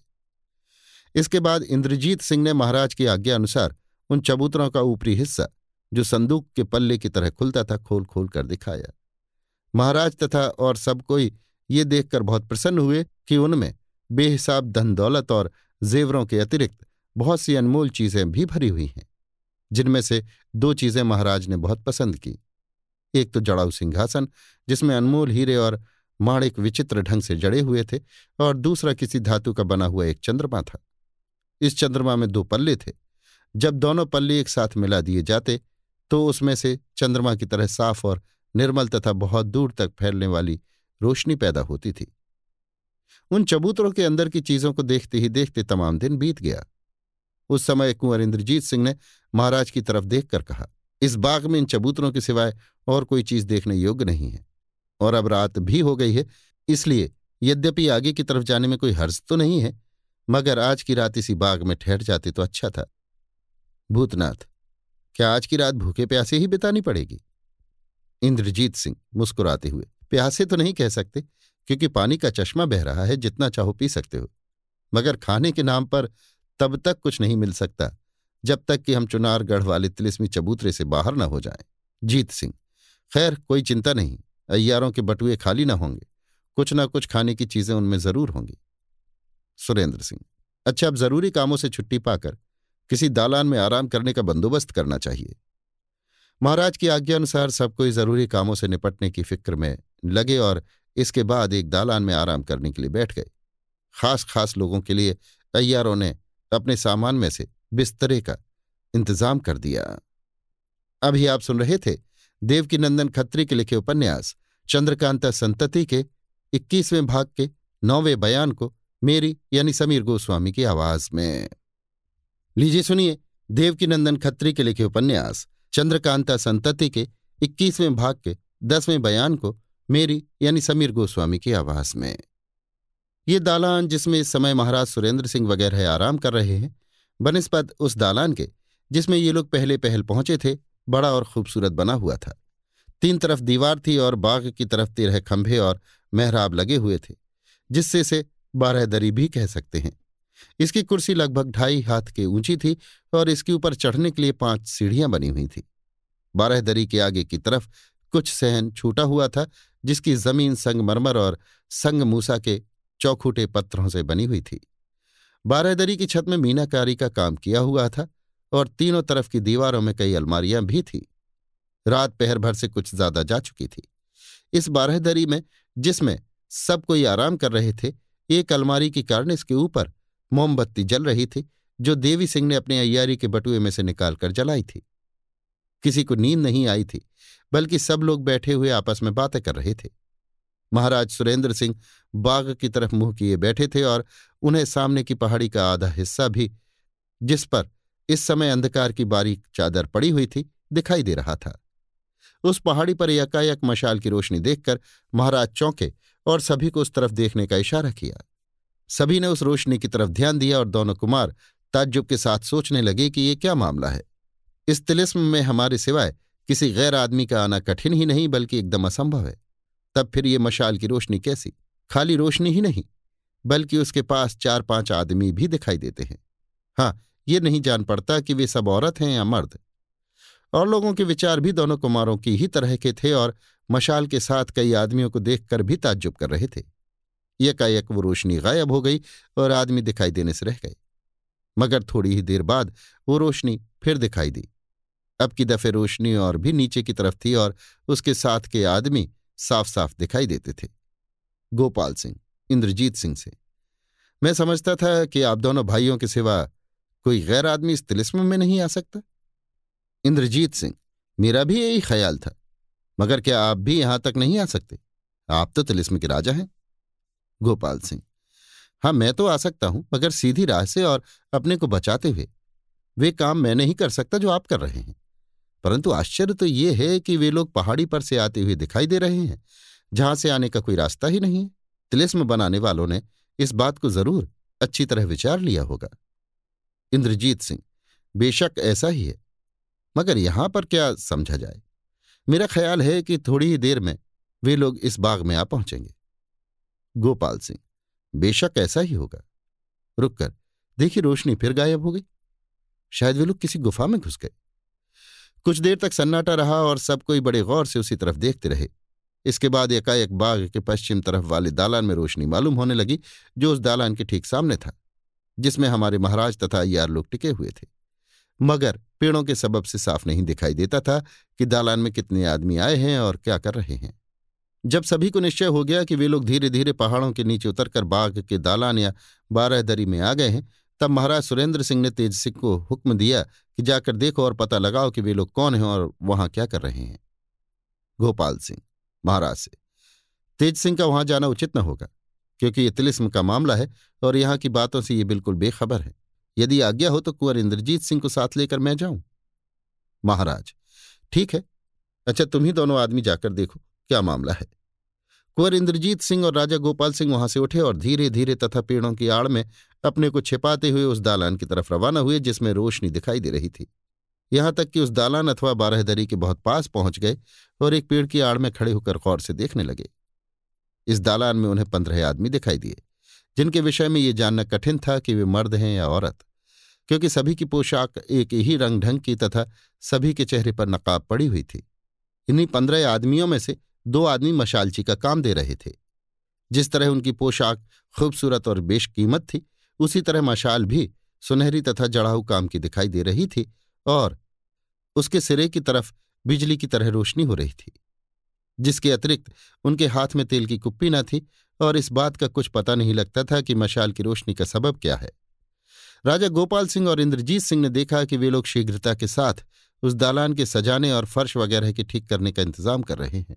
बारहदरी के दाहिनी तरफ़ एक खुला हुआ दरवाज़ा है, जिसके अंदर वे लोग बार बार जाते हैं और जिस चीज़ की ज़रूरत समझते हैं, ले आते हैं। यद्यपि उन सभी की पोशाक एक ही ढंग की है और इसलिए बड़ाई छुटाई का पता लगाना कठिन है। तथापि उन सभी में से एक आदमी ऐसा है जो स्वयं कोई काम नहीं करता और एक किनारे कुर्सी पर बैठा हुआ अपने साथियों से काम ले रहा है। उसके हाथ में एक विचित्र ढंग की छड़ी दिखाई दे रही है, जिसके मुट्ठे पर निहायत खूबसूरत और कुछ बड़ा हिरन बना हुआ है। देखते ही देखते थोड़ी देर में बारहदरी सजकर तैयार हो गई और कंदीलों की रोशनी से जगमगाने लगी। उस समय वो नकाबपोश जो कुर्सी पर बैठा था और जिसे हम उस मंडली का सरदार भी कह सकते हैं, अपने साथियों से कुछ कह सुनकर बारहदरी के नीचे उतर आया और धीरे धीरे उधर रवाना हुआ, जिधर महाराज सुरेंद्र सिंह वगैरह टिके हुए थे। ये कैफियत देखकर राजा गोपाल सिंह और इंद्रजीत सिंह, जो छिपे सब तमाशा देख रहे थे, वहाँ से लौटे और शीघ्र ही महाराज के पास पहुंचकर जो कुछ देखा था संक्षेप में सब बयान किया। उसी समय एक आदमी आता हुआ दिखाई दिया। सभी का ध्यान उसी तरफ़ चला गया और इंद्रजीत सिंह तथा राजा गोपाल सिंह ने समझा कि ये वही नकाबपोश का सरदार होगा जिसे अभी हम उस बारहधरी में देख आए हैं और जो हमारे देखते देखते वहाँ से रवाना हो गया था। मगर जब पास आया तो सभी का भ्रम जाता रहा और एकाएक इंद्रदेव पर निगाह पड़ते ही सब कोई चौंक पड़े। राजा गोपाल सिंह और इंद्रजीत सिंह को इस बात का भी शक हुआ कि वो नकाबपोशों का सरदार शायद इंद्रदेव ही हो। मगर ये देखकर उन्हें ताज्जुब मालूम हुआ कि इंद्रदेव उस नकाबपोशों किसी पोशाक में न था, जैसा कि उस बारहदरी में देखा था, बल्कि वो अपनी मामूली दरबारी पोशाक में था। इंद्रदेव ने वहाँ पहुंचकर महाराज सुरेंद्र सिंह, बीरेंद्र सिंह, जीत सिंह, तेज सिंह, राजा गोपाल सिंह तथा दोनों कुमारों को अदब के साथ झुककर सलाम किया और इसके बाद बाकी अयारों से भी जय माया की कहा, सुरेंद्र सिंह। इंद्रदेव जब से हमने इंद्रजीत सिंह की जुबानी ये सुना है कि इस तिलिस्म के दारोगा तुम हो, तब से हम बहुत ही खुश हैं। मगर ताज्जुब होता है कि तुमने इस बात की हमें कुछ भी खबर नहीं की और न हमारे साथ यहाँ आए हो। अब एकाएक इस समय पर यहाँ पर तुम्हें देखकर हमारी खुशी और भी ज़्यादा हो गई। आओ हमारे पास बैठ जाओ और ये कहो कि हम लोगों के साथ तुम यहाँ क्यों नहीं आए? इंद्रदेव बैठकर, आशा है कि महाराज मेरा वो कसूर माफ़ करेंगे। मुझे कई ज़रूरी काम करने थे, जिनके लिए अपने ढंग पर अकेले आना पड़ा। बेशक, मैं इस तिलिस्म का दारोगा हूँ और इसीलिए अपने को बड़ा ही खुशकिस्मत समझता हूँ कि ईश्वर ने इस तिलिस्म को आप ऐसे प्रतापी राजा के हाथ में सौंपा है। यद्यपि आपके फर्माबरदार और होनहार पोतों ने इस तिलिस्म को फतेह किया है और इस सबब से वे इसके मालिक हुए हैं, तथापि इस तिलिस्म का सच्चा आनंद और तमाशा दिखाना मेरा ही काम है। ये मेरे सिवाय किसी दूसरे के किए नहीं हो सकता। जो काम कुंवर इंद्रजीत सिंह और आनंद सिंह का था, उसे ये कर चुके, अर्थात तिलिस्म तोड़ चुके और जो कुछ इन्हें मालूम होना था हो चुका। परंतु उन बातों, भेदों और स्थानों का पता इन्हें नहीं लग सकता, जो मेरे हाथ में है और जिसके सबब से मैं इस तिलिस्म का दारोगा कहलाता हूँ।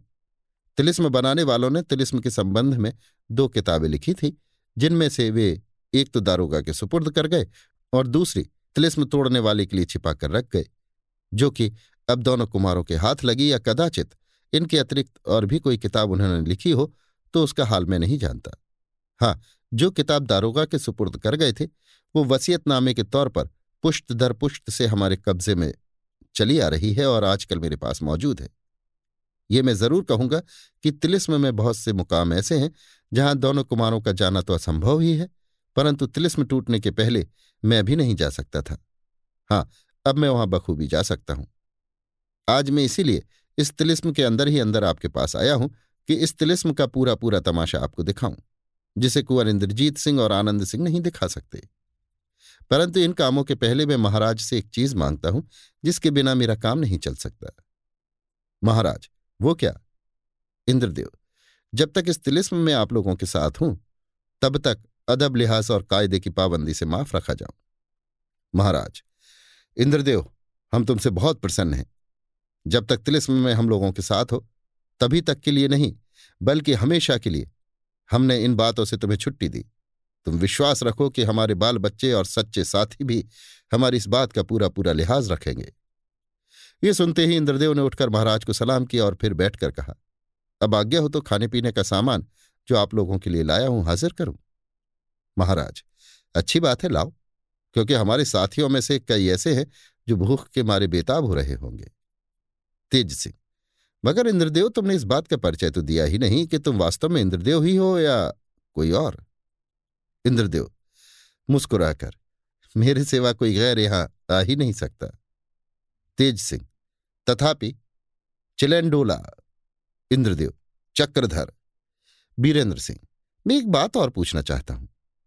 इंद्रदेव, आज्ञा, बीरेंद्र सिंह वो स्थान कैसा है, जहाँ तुम रहा करते हो और जहाँ माया रानी अपने दारोगा को लेकर तुम्हारे पास गई थी? इंद्रदेव, वो स्थान तिलिस्म से संबंध रखता है और यहाँ से थोड़ी ही दूर पर है। मैं स्वयं आप लोगों को ले चलकर वहाँ की सैर कराऊँगा। इसके अतिरिक्त अभी मुझे बहुत सी बातें कहनी है। पहले आप लोग भोजन इत्यादि से छुट्टी पा ले। तेज सिंह, हम लोग अभी मशाल की रोशनी में क्या आप ही लोगों को पहाड़ से उतरते देख रहे थे? इंद्रदेव, जी हाँ मैं एक निराले ही रास्ते से यहाँ आया हूँ।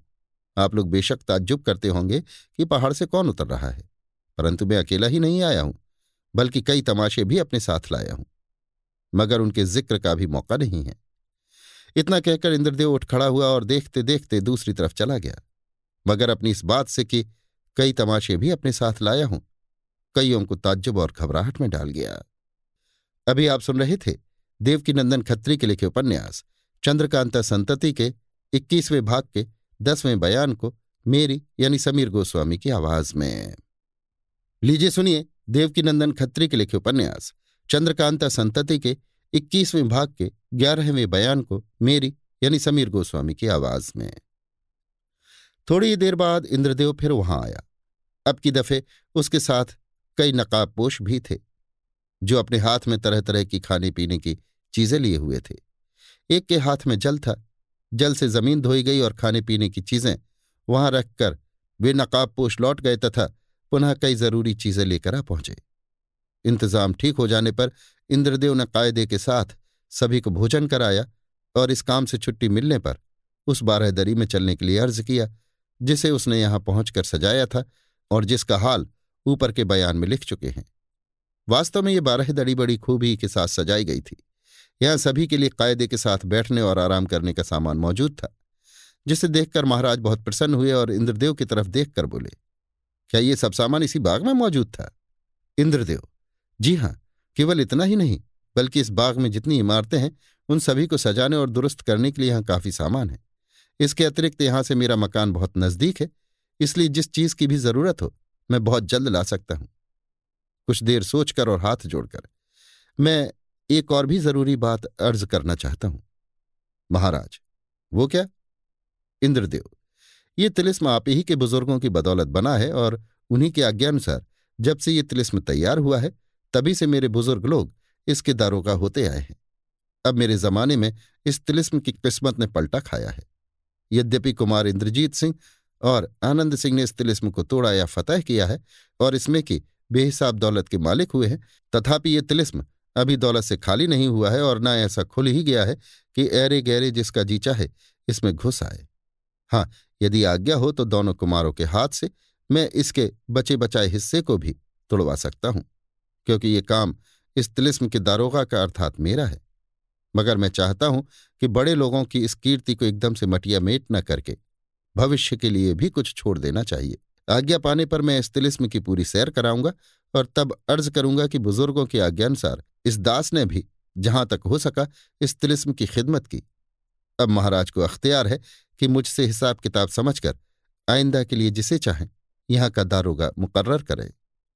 महाराज, इंद्रदेव, मैं तुमसे और तुम्हारे कामों से बहुत ही प्रसन्न हूँ। मगर मैं ये नहीं चाहता कि तुम मुझे बातों के जाल में फंसाकर बेवकूफ़ बनाओ और ये कहो कि भविष्य के लिए किसी दूसरे को यहाँ का दारोगा मुकर्र कर लो। जो कुछ तुमने राय दी है, वो बहुत ठीक है। अर्थात इस तिलिस्म के बचे बचाए स्थानों को छोड़ देना चाहिए, जिसमें कि बड़े लोगों का नाम निशान बना रहे। मगर यहाँ के दारोगा की पदवी सिवाय तुम्हारे खानदान के कोई दूसरा कब पा सकता है? बस, दया करके इस ढंग की बातों को छोड़ दो और जो कुछ खुशी खुशी कर रहे हो, सो करो। इंद्रदेव, अदब के साथ सलाम करके। जो आज्ञा, मैं एक बात और भी निवेदन करना चाहता हूँ। महाराज, वो क्या? इंद्रदेव वो ये कि इस जगह से आप कृपा करके पहले मेरे स्थान को, जहाँ मैं रहता हूँ, पवित्र कीजिए और तब तिलिस्म की सैर करते हुए अपने चुनार गढ़ वाले तिलिस्मी मकान में पहुंचिए। इसके अतिरिक्त इस तिलिस्म के अंदर जो कुछ कुंवर इंद्रजीत सिंह और आनंद सिंह ने पाया है, अथवा वहाँ से जिन चीज़ों को निकालकर चुनारगढ़ पहुँचाने की आवश्यकता है, उनकी फेहरिस्त मुझे मिल जाए और ठीक तौर पर बता दिया जाए कि कौन चीज़ कहाँ पर है तो उन्हें वहाँ से बाहर करके आपके पास भेजने का बंदोबस्त करूँ। यद्यपि ये काम भैरव सिंह और तारा सिंह भी कर सकते हैं, परंतु जिस काम को मैं एक दिन में करूँगा, उसे वे चार दिन में भी पूरा न कर सकेंगे, क्योंकि मुझे यहाँ के कई रास्ते मालूम हैं। जिस चीज़ को, जिस राह से निकाल ले जाने में सुभीता देखूँगा, निकाल ले जाऊँगा। महाराज, ठीक है, मैं भी इस बात को पसंद करता हूँ और ये भी चाहता हूँ कि चुनार पहुँचने के पहले ही तुम्हारे विचित्र स्थान की सैर कर लो। चीज़ों की फहरिस्त और उनका पता इंद्रजीत सिंह तुमको देंगे। इतना कहकर महाराज ने इंद्रजीत सिंह की तरफ़ देखा और कुमार ने उन सब चीज़ों का पता इंद्रदेव को बताया, जिन्हें बाहर निकालकर घर पहुँचाने की आवश्यकता थी और साथ ही साथ अपना तिलिस्मिक किस्सा भी, जिसके कहने की ज़रूरत थी, इंद्रदेव से बयान किया और बाद में दूसरी बातों का सिलसिला छिड़ा। बीरेंद्र सिंह, इंद्रदेव से, आपने कहा था कि मैं कई तमाशे भी साथ लाया हूँ तो क्या वे तमाशे ढके ही रह जाएँगे? इंद्रदेव, जी नहीं, आज्ञा हो तो अभी उन्हें पेश करो। परंतु यदि आप मेरे मकान पर चलकर उन तमाशों को देखेंगे तो कुछ विशेष आनंद मिलेगा। महाराज, यही सही। हम लोग अभी तुम्हारे मकान पर चलने के लिए तैयार हैं। इंद्रदेव, अभी रात बहुत चली गई है। महाराज दो चार घंटे आराम कर लें। दिन भर की हरारत मिट जाए। जब कुछ रात बाकी रह जाएगी तो मैं जगा दूँगा और अपने मकान की तरफ़ ले चलूँगा। तब तक मैं अपने साथियों को वहाँ रवाना कर देता हूँ, जिसमें आगे चलकर सभी को होशियार कर दें और महाराज के लिए हर एक तरह का सामान दुरुस्त हो जाए। इंद्रदेव की बात को महाराज ने पसंद करके सभी को आराम करने की आज्ञा दी और इंद्रदेव भी वहाँ से विदा होकर किसी दूसरी जगह चला गया। इधर उधर की बातचीत करते करते महाराज को नींद आ गई। वीरेंद्र सिंह, दोनों कुमार और राजा गोपाल सिंह भी सो गए तथा और अय्यारों ने भी स्वप्न देखना आरंभ किया। मगर भूतनाथ की आँखों में नींद का नाम निशान भी न था और वो तमाम रात जागता ही रह गया। जब रात घंटे भर से ज़्यादा बाकी रह गई और सुबह को अटखेलियों के साथ चलकर खुश दिलों तथा नौजवानों के दिलों में गुदगुदी पैदा करने वाली ठंडी ठंडी हवा ने खुशबूदार जंगली फूलों और लताओं से हाथापाई करके उनकी संपत्ति छीनना और अपने को खुशबूदार बनाना शुरू कर दिया, तब इंद्रदेव भी उस बारहदरी में आ पहुँचा और सभी को गहरी नींद में सोते देख जगाने का उद्योग करने लगा। इस बारहदरी के आगे की तरफ़ एक छोटा सा सहन था। जिसकी ज़मीन संग मूसा के स्याह और चौखुटे पत्थरों से मढ़ी हुई थी। इस सहन के दाहिने और बाएँ कोनों पर दो तीन आदमी बखूबी बैठ सकते थे। इंद्रदेव दाहिनी तरफ़ वाले सिंहासन पर जाकर बैठ गया और उसके पायों को बारी बारी से किसी हिसाब से घुमाने या उमेटने लगा। उसी समय सिंहासन के अंदर से सरस और मधुरबाजी की आवाज़ आने लगी और थोड़ी ही देर बाद गाने की आवाज़ भी पैदा हुई। मालूम होता था कि कई नौजवान औरतें बड़ी खूबी के साथ गा रही हैं और कई आदमी पखावज, बीन, बंशी, मजीरा इत्यादि बजाकर उन्हें मदद पहुँचा रहे हैं। ये आवाज़ धीरे धीरे बढ़ने और फैलने लगी। यहाँ तक कि उस बारहदरी में सोने वाले सभी लोगों को जगा दिया, अर्थात सब कोई चौंक कर उठ बैठे और ताज्जुब के साथ इधर उधर देखने लगे। केवल इतने ही से बेचैनी दूर न हुई और सब कोई बारहदरी से बाहर निकलकर सहन में चले आए। उसी समय इंद्रदेव ने सामने आकर महाराज को सलाम किया। महाराज, ये तो मालूम हो गया कि ये सब तुम्हारी कारीगरी का नतीजा है, मगर बताओ तो सही कि ये गाने बजाने की आवाज़ कहाँ से आ रही है? इंद्रदेव, आइए मैं बताता हूँ। महाराज को जगाने ही के लिए ये तरकीब की गई थी, क्योंकि अब यहाँ से रवाना होने का समय हो गया है और विलंब न करना चाहिए। इतना कहकर इंद्रदेव सभी को सिंहासन के पास ले गया, जिसमें से गाने की आवाज़ आ रही थी। और उसका असल भेद समझाकर बोला, इसमें मौके पर हर एक रागनी पैदा हो सकती है। इस अनूठे गाने बजाने से महाराज बहुत प्रसन्न हुए और इसके बाद सभी को लिए हुए इंद्रदेव के मकान की तरफ़ रवाना हुए। उस बारहदरी की बगल में ही एक कोठरी थी, जिसमें सभी को साथ लिए हुए इंद्रदेव चला गया। इस समय इंद्रदेव के पास तिलिस्मी खंजर था, जिससे उसने हल्की रोशनी पैदा की और उसी के सहारे सभी को लिए हुए आगे की तरफ़ बढ़ा। उस कोठरी में जाने के बाद पहले सभी को एक छोटे से तहखाने में उतरना पड़ा। वहाँ सभी ने लाल रंग की एक समाधि देखी, जिसके बारे में दरियाफ्त करने पर इंद्रदेव ने कहा कि यह समाधि नहीं है, सुरंग का दरवाज़ा है।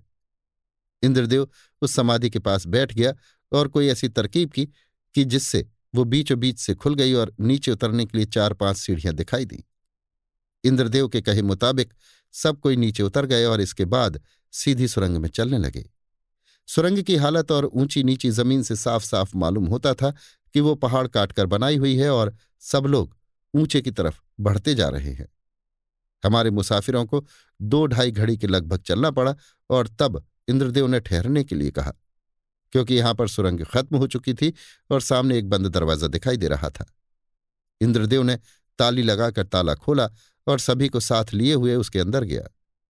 सभी ने अपने को एक सुंदर कमरे में पाया और जब इस कमरे के बाहर हुए, तब मालूम हुआ कि सवेरा हो चुका है। ये इंद्रदेव का वही मकान है जिसमें बुढ़े दारोगा के साथ मदद पाने की उम्मीद में माया रानी गई थी। इस सुंदर और सुहावनी स्थान का हाल हम पहले लिख चुके हैं, इसलिए अब पुनः बयान करने की कोई ज़रूरत नहीं मालूम होती। इंद्रदेव सभी के लिए हुए अपने छोटे से बगीचे में गया। वहाँ चारों तरफ़ सुंदर छटा दिखाई दे रही थी और खुशबूदार ठंडी ठंडी हवा दिल और दिमाग के साथ दोस्ती का हक अदा कर रही थी। महाराज सुरेंद्र सिंह और बीरेंद्र सिंह तथा दोनों कुमारों को ये स्थान बहुत ही पसंद आया और बार बार इसकी तारीफ़ करने लगे। यद्यपि इस बगीचे में सभी के लायक दर्जे बदर्जे कुर्सियाँ बिछी हुई थीं, मगर किसी का जी बैठने को नहीं चाहता था। सब कोई घूम घूम कर यहाँ का आनंद लेना चाहते थे और ले रहे थे। मगर इस बीच में एक ऐसा मामला हो गया जिसने भूतनाथ और देवी सिंह दोनों ही को चौंका दिया। एक आदमी जल से भरा हुआ चांदी का घड़ा और सोने की झारी लेकर आया और संगमरमर की चौकी पर, जो बगीचे में पड़ी हुई थी, रखकर लौट चला। इस आदमी को देखकर भूतनाथ सिंह और देवी सिंह चौंके, क्योंकि ये वही आदमी था जिसे ये दोनों अय्यार नकाब पोशों के मकान में देख चुके थे। इसी आदमी ने नकाब पोशों के सामने एक तस्वीर पेश की थी और कहा था कि कृपा निधान बस मैं इसी का दावा भूतनाथ पर करूँगा। देखिए चंद्रकांता संतति, बीसवां भाग, दूसरा बयान। केवल इतना ही नहीं, भूतनाथ ने वहाँ से थोड़ी दूर पर एक झाड़ी में अपनी स्त्री को भी फूल तोड़ते देखा और धीरे से देवी सिंह को छेड़कर कहा, वो देखी मेरी स्त्री भी वहाँ मौजूद है। ताज्जुब नहीं कि आपकी चंपा भी कहीं घूम रही हो? अभी आप सुन रहे थे देवकी नंदन खत्री के लिखे उपन्यास, चंद्रकांता संतति के इक्कीसवें भाग के ग्यारहवें बयान को मेरी यानी समीर गोस्वामी की आवाज़ में। लीजिए सुनिए देवकी नंदन खत्री के लिखे उपन्यास, चंद्रकांता संतति के इक्कीसवें भाग के बारहवें बयान को मेरी यानी समीर गोस्वामी की आवाज़ में। यद्यपि भूतनाथ को तरद्दुदों से छुट्टी मिल चुकी थी, यद्यपि उसका कसूर माफ़ हो चुका था और वो महाराज के खास अयारों में मिला लिया गया था, मगर इस जगह उस आदमी को, जिसने नकाबपोशों के मकान में तस्वीर पेश की और साथ उस पर दावा करना चाहा था। देखकर उसकी अवस्था फिर बिगड़ गई और साथ ही इसके अपनी स्त्री को भी वहाँ काम करते हुए देखकर उसे क्रोध चढ़ाया। जब वो आदमी पानी का घड़ा और झारी रखकर लौट चला, तब इंद्रदेव ने उसे पुकार कर कहा, अर्जुन, जरा वो तस्वीर भी तो ले आओ, जिसे बार बार तुम दिखाया करते हो और जो हमारे दोस्त भूतनाथ को डराने और धमकाने के लिए एक औज़ार के तौर पर तुम्हारे पास रखी हुई है। इस नाम ने भूतनाथ के कलेजे को और भी हिला दिया। वास्तव में उस आदमी का यही नाम था और इस ख्याल ने तो उसे और भी बदहवास कर दिया कि अब वो तस्वीर लेकर आएगा। इस समय सब कोई बाग में टहल रहे थे और इसलिए एक दूसरे से कुछ दूर हो रहे थे। भूतनाथ बढ़कर देवी सिंह के पास चला गया और उनका हाथ पकड़कर धीरे से बोला, देखा इंद्रदेव का रंग ढंग देवी सिंह, धीरे से, मैं सब देख और समझ रहा हूँ, मगर तुम घबराओ नहीं। भूतनाथ। मालूम होता है कि इंद्रदेव का दिल अभी तक मेरी तरफ़ से साफ़ नहीं हुआ। देवी सिंह, शायद ऐसा ही हो, मगर इंद्रदेव से ऐसी उम्मीद नहीं हो सकती। मेरा दिल इसे कबूल नहीं करता। मगर भूतनाथ, तुम भी अजीब सीढ़ी हो। भूतनाथ, सो क्यों? देवी सिंह, यही कि नकाब पोश का पीछा करके तुमने कैसे कैसे तमाशे देखे और तुम्हें विश्वास भी हो गया कि नकाब पोशों से तुम्हारा कोई भेद छिपा नहीं? फिर अंत में यह भी मालूम हो गया कि नकाब पोशों के सरदार कुंवर इंद्रजीत सिंह और आनंद सिंह थे। फिर इन दोनों से भी अब कोई बात छिपी नहीं रही। भूतनाथ, बेशक ऐसा ही है। देवी सिंह तो फिर अब क्यों तुम्हारा दम बेकार ही घुटा जाता है? अब तुम्हें किसका डर रह गया? भूतनाथ, कहते तो ठीक हो। खैर, कोई चिंता नहीं, जो कुछ होगा, सो देखा जाएगा। देवी सिंह, बल्कि तुम्हें यह जानने की कोशिश करनी चाहिए कि दोनों कुमारों को तुम्हारे भेदों का पता कैसे लगा? ताज्जुब नहीं, अब वे सब बातें खुलना चाहती हूँ। भूतनाथ, शायद ऐसा ही हो। मगर मेरी स्त्री के बारे में तुम क्या ख्याल करते हो? देवी सिंह, इस बारे में मेरा तुम्हारा मामला एक सा ही रहा है। अब इस विषय में मैं कुछ भी नहीं कह सकता। वो देखो, इंद्रदेव, तेज सिंह के पास चला गया है और तुम्हारी स्त्री की तरफ़ इशारा करके कुछ कह रहा है। तेज सिंह अलग हो तो मैं उनसे कुछ पूछूँ। यहाँ की छटा ने तो लोगों का दिल ऐसा लुभा लिया है कि सभी ने एक दूसरे का साथ ही छोड़ दिया। चौंक कर, लो देखो, तुम्हारा लड़का नानक भी तो आ पहुँचा। उसके हाथ में भी कोई तस्वीर मालूम पड़ती है। अर्जुन भी उसी के साथ है। भूतनाथ, ताज्जुब से, आश्चर्य की बात है। नानक और अर्जुन का साथ कैसे हुआ? और नानक यहाँ आया ही क्यों? क्या अपनी माँ के साथ आया है? क्या कपूत छोकरे ने भी मेरी तरफ़ से आँखें फेर ली हैं? उफ ये तिलिस्मी ज़मीन तो मेरे लिए भयानक सिद्ध हो रही है। अच्छा खासा तिलिस्म मुझे दिखाई दे रहा है, जिन पर मुझे विश्वास था, जिनका मुझे भरोसा था, जो मेरी इज़्ज़त करते थे। यहाँ उन्हीं को मैं अपना विपक्षी पाता हूँ, और कोई मुझसे बात तक करना पसंद नहीं करते।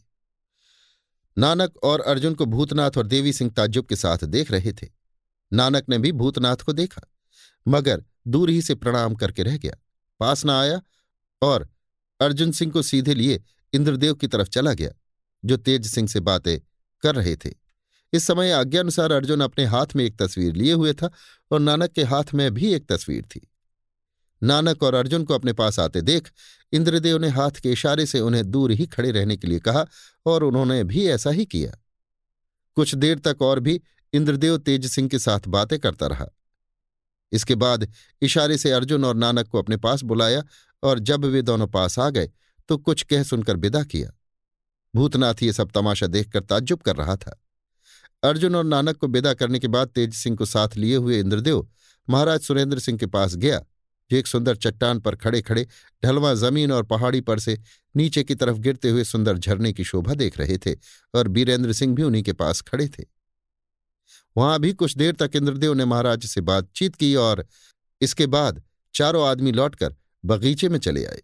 महाराज को बगीचे में आते देख और सब लोग भी जो इधर उधर फैले हुए तमाशा देख रहे थे, बगीचे में आकर इकट्ठे हो गए और अब मानो महाराज का ये छोटा सा दरबार बगीचे में ही लग गया। बीरेंद्र सिंह, इंद्रदेव से हाँ तो अब वे तमाशे कब देखने में आवेंगे जो आप अपने साथ तिलिस्म में लेते गए थे? इंद्रदेव, जब आज्ञा हो तभी दिखाए जाए बीरेंद्र सिंह, हम लोग तो देखने के लिए तैयार बैठे हैं। जीत सिंह मगर पहले यह मालूम हो जाना चाहिए कि उनके देखने में कितना समय लगेगा। अगर थोड़ी देर का काम हो तो अभी देख लिया जाए। इंद्रदेव, जी वो थोड़ी देर का काम तो नहीं है। इससे यही बेहतर होगा कि पहले ज़रूरी कामों से छुट्टी पाकर स्नान, ध्यान तथा भोजन इत्यादि से निवृत्त हो लें। महाराज, हमारी भी यही राय है। महाराज का मतलब समझकर सब कोई उठ खड़े हुए और ज़रूरी कामों से छुट्टी पाने की फ़िक्र में लगे। महाराज सुरेंद्र सिंह, बीरेंद्र सिंह तथा और भी सब कोई इंद्रदेव के उचित प्रबंध को देखकर बहुत ही प्रसन्न हुए। किसी को किसी तरह की तकलीफ़ न हुई और न कोई चीज़ मांगने की ज़रूरत ही पड़ी। इंद्रदेव के अय्यार और कई खिदमतगार आकर मौजूद हो गए और बात की बात में सब सामान ठीक हो गया। स्नान तथा संध्या पूजा इत्यादि से छुट्टी पाकर सभी ने भोजन किया और इसके बाद इंद्रदेव ने बंगले के अंदर एक बहुत बड़े और सजे हुए कमरे में सभी को बैठाया, जहाँ सभी के योग्य दर्जे ब दर्जे बैठने का इंतज़ाम किया गया था। एक ऊँची गद्दी पर महाराज सुरेंद्र सिंह और उनके दाई तरफ़ बीरेंद्र सिंह, गोपाल सिंह, तेज सिंह, देवी सिंह, पंडित बद्रीनाथ, रामनारायण, पन्नालाल तथा भूतनाथ वगैरह बैठे। कुछ देर तक इधर उधर की बातचीत होती रही।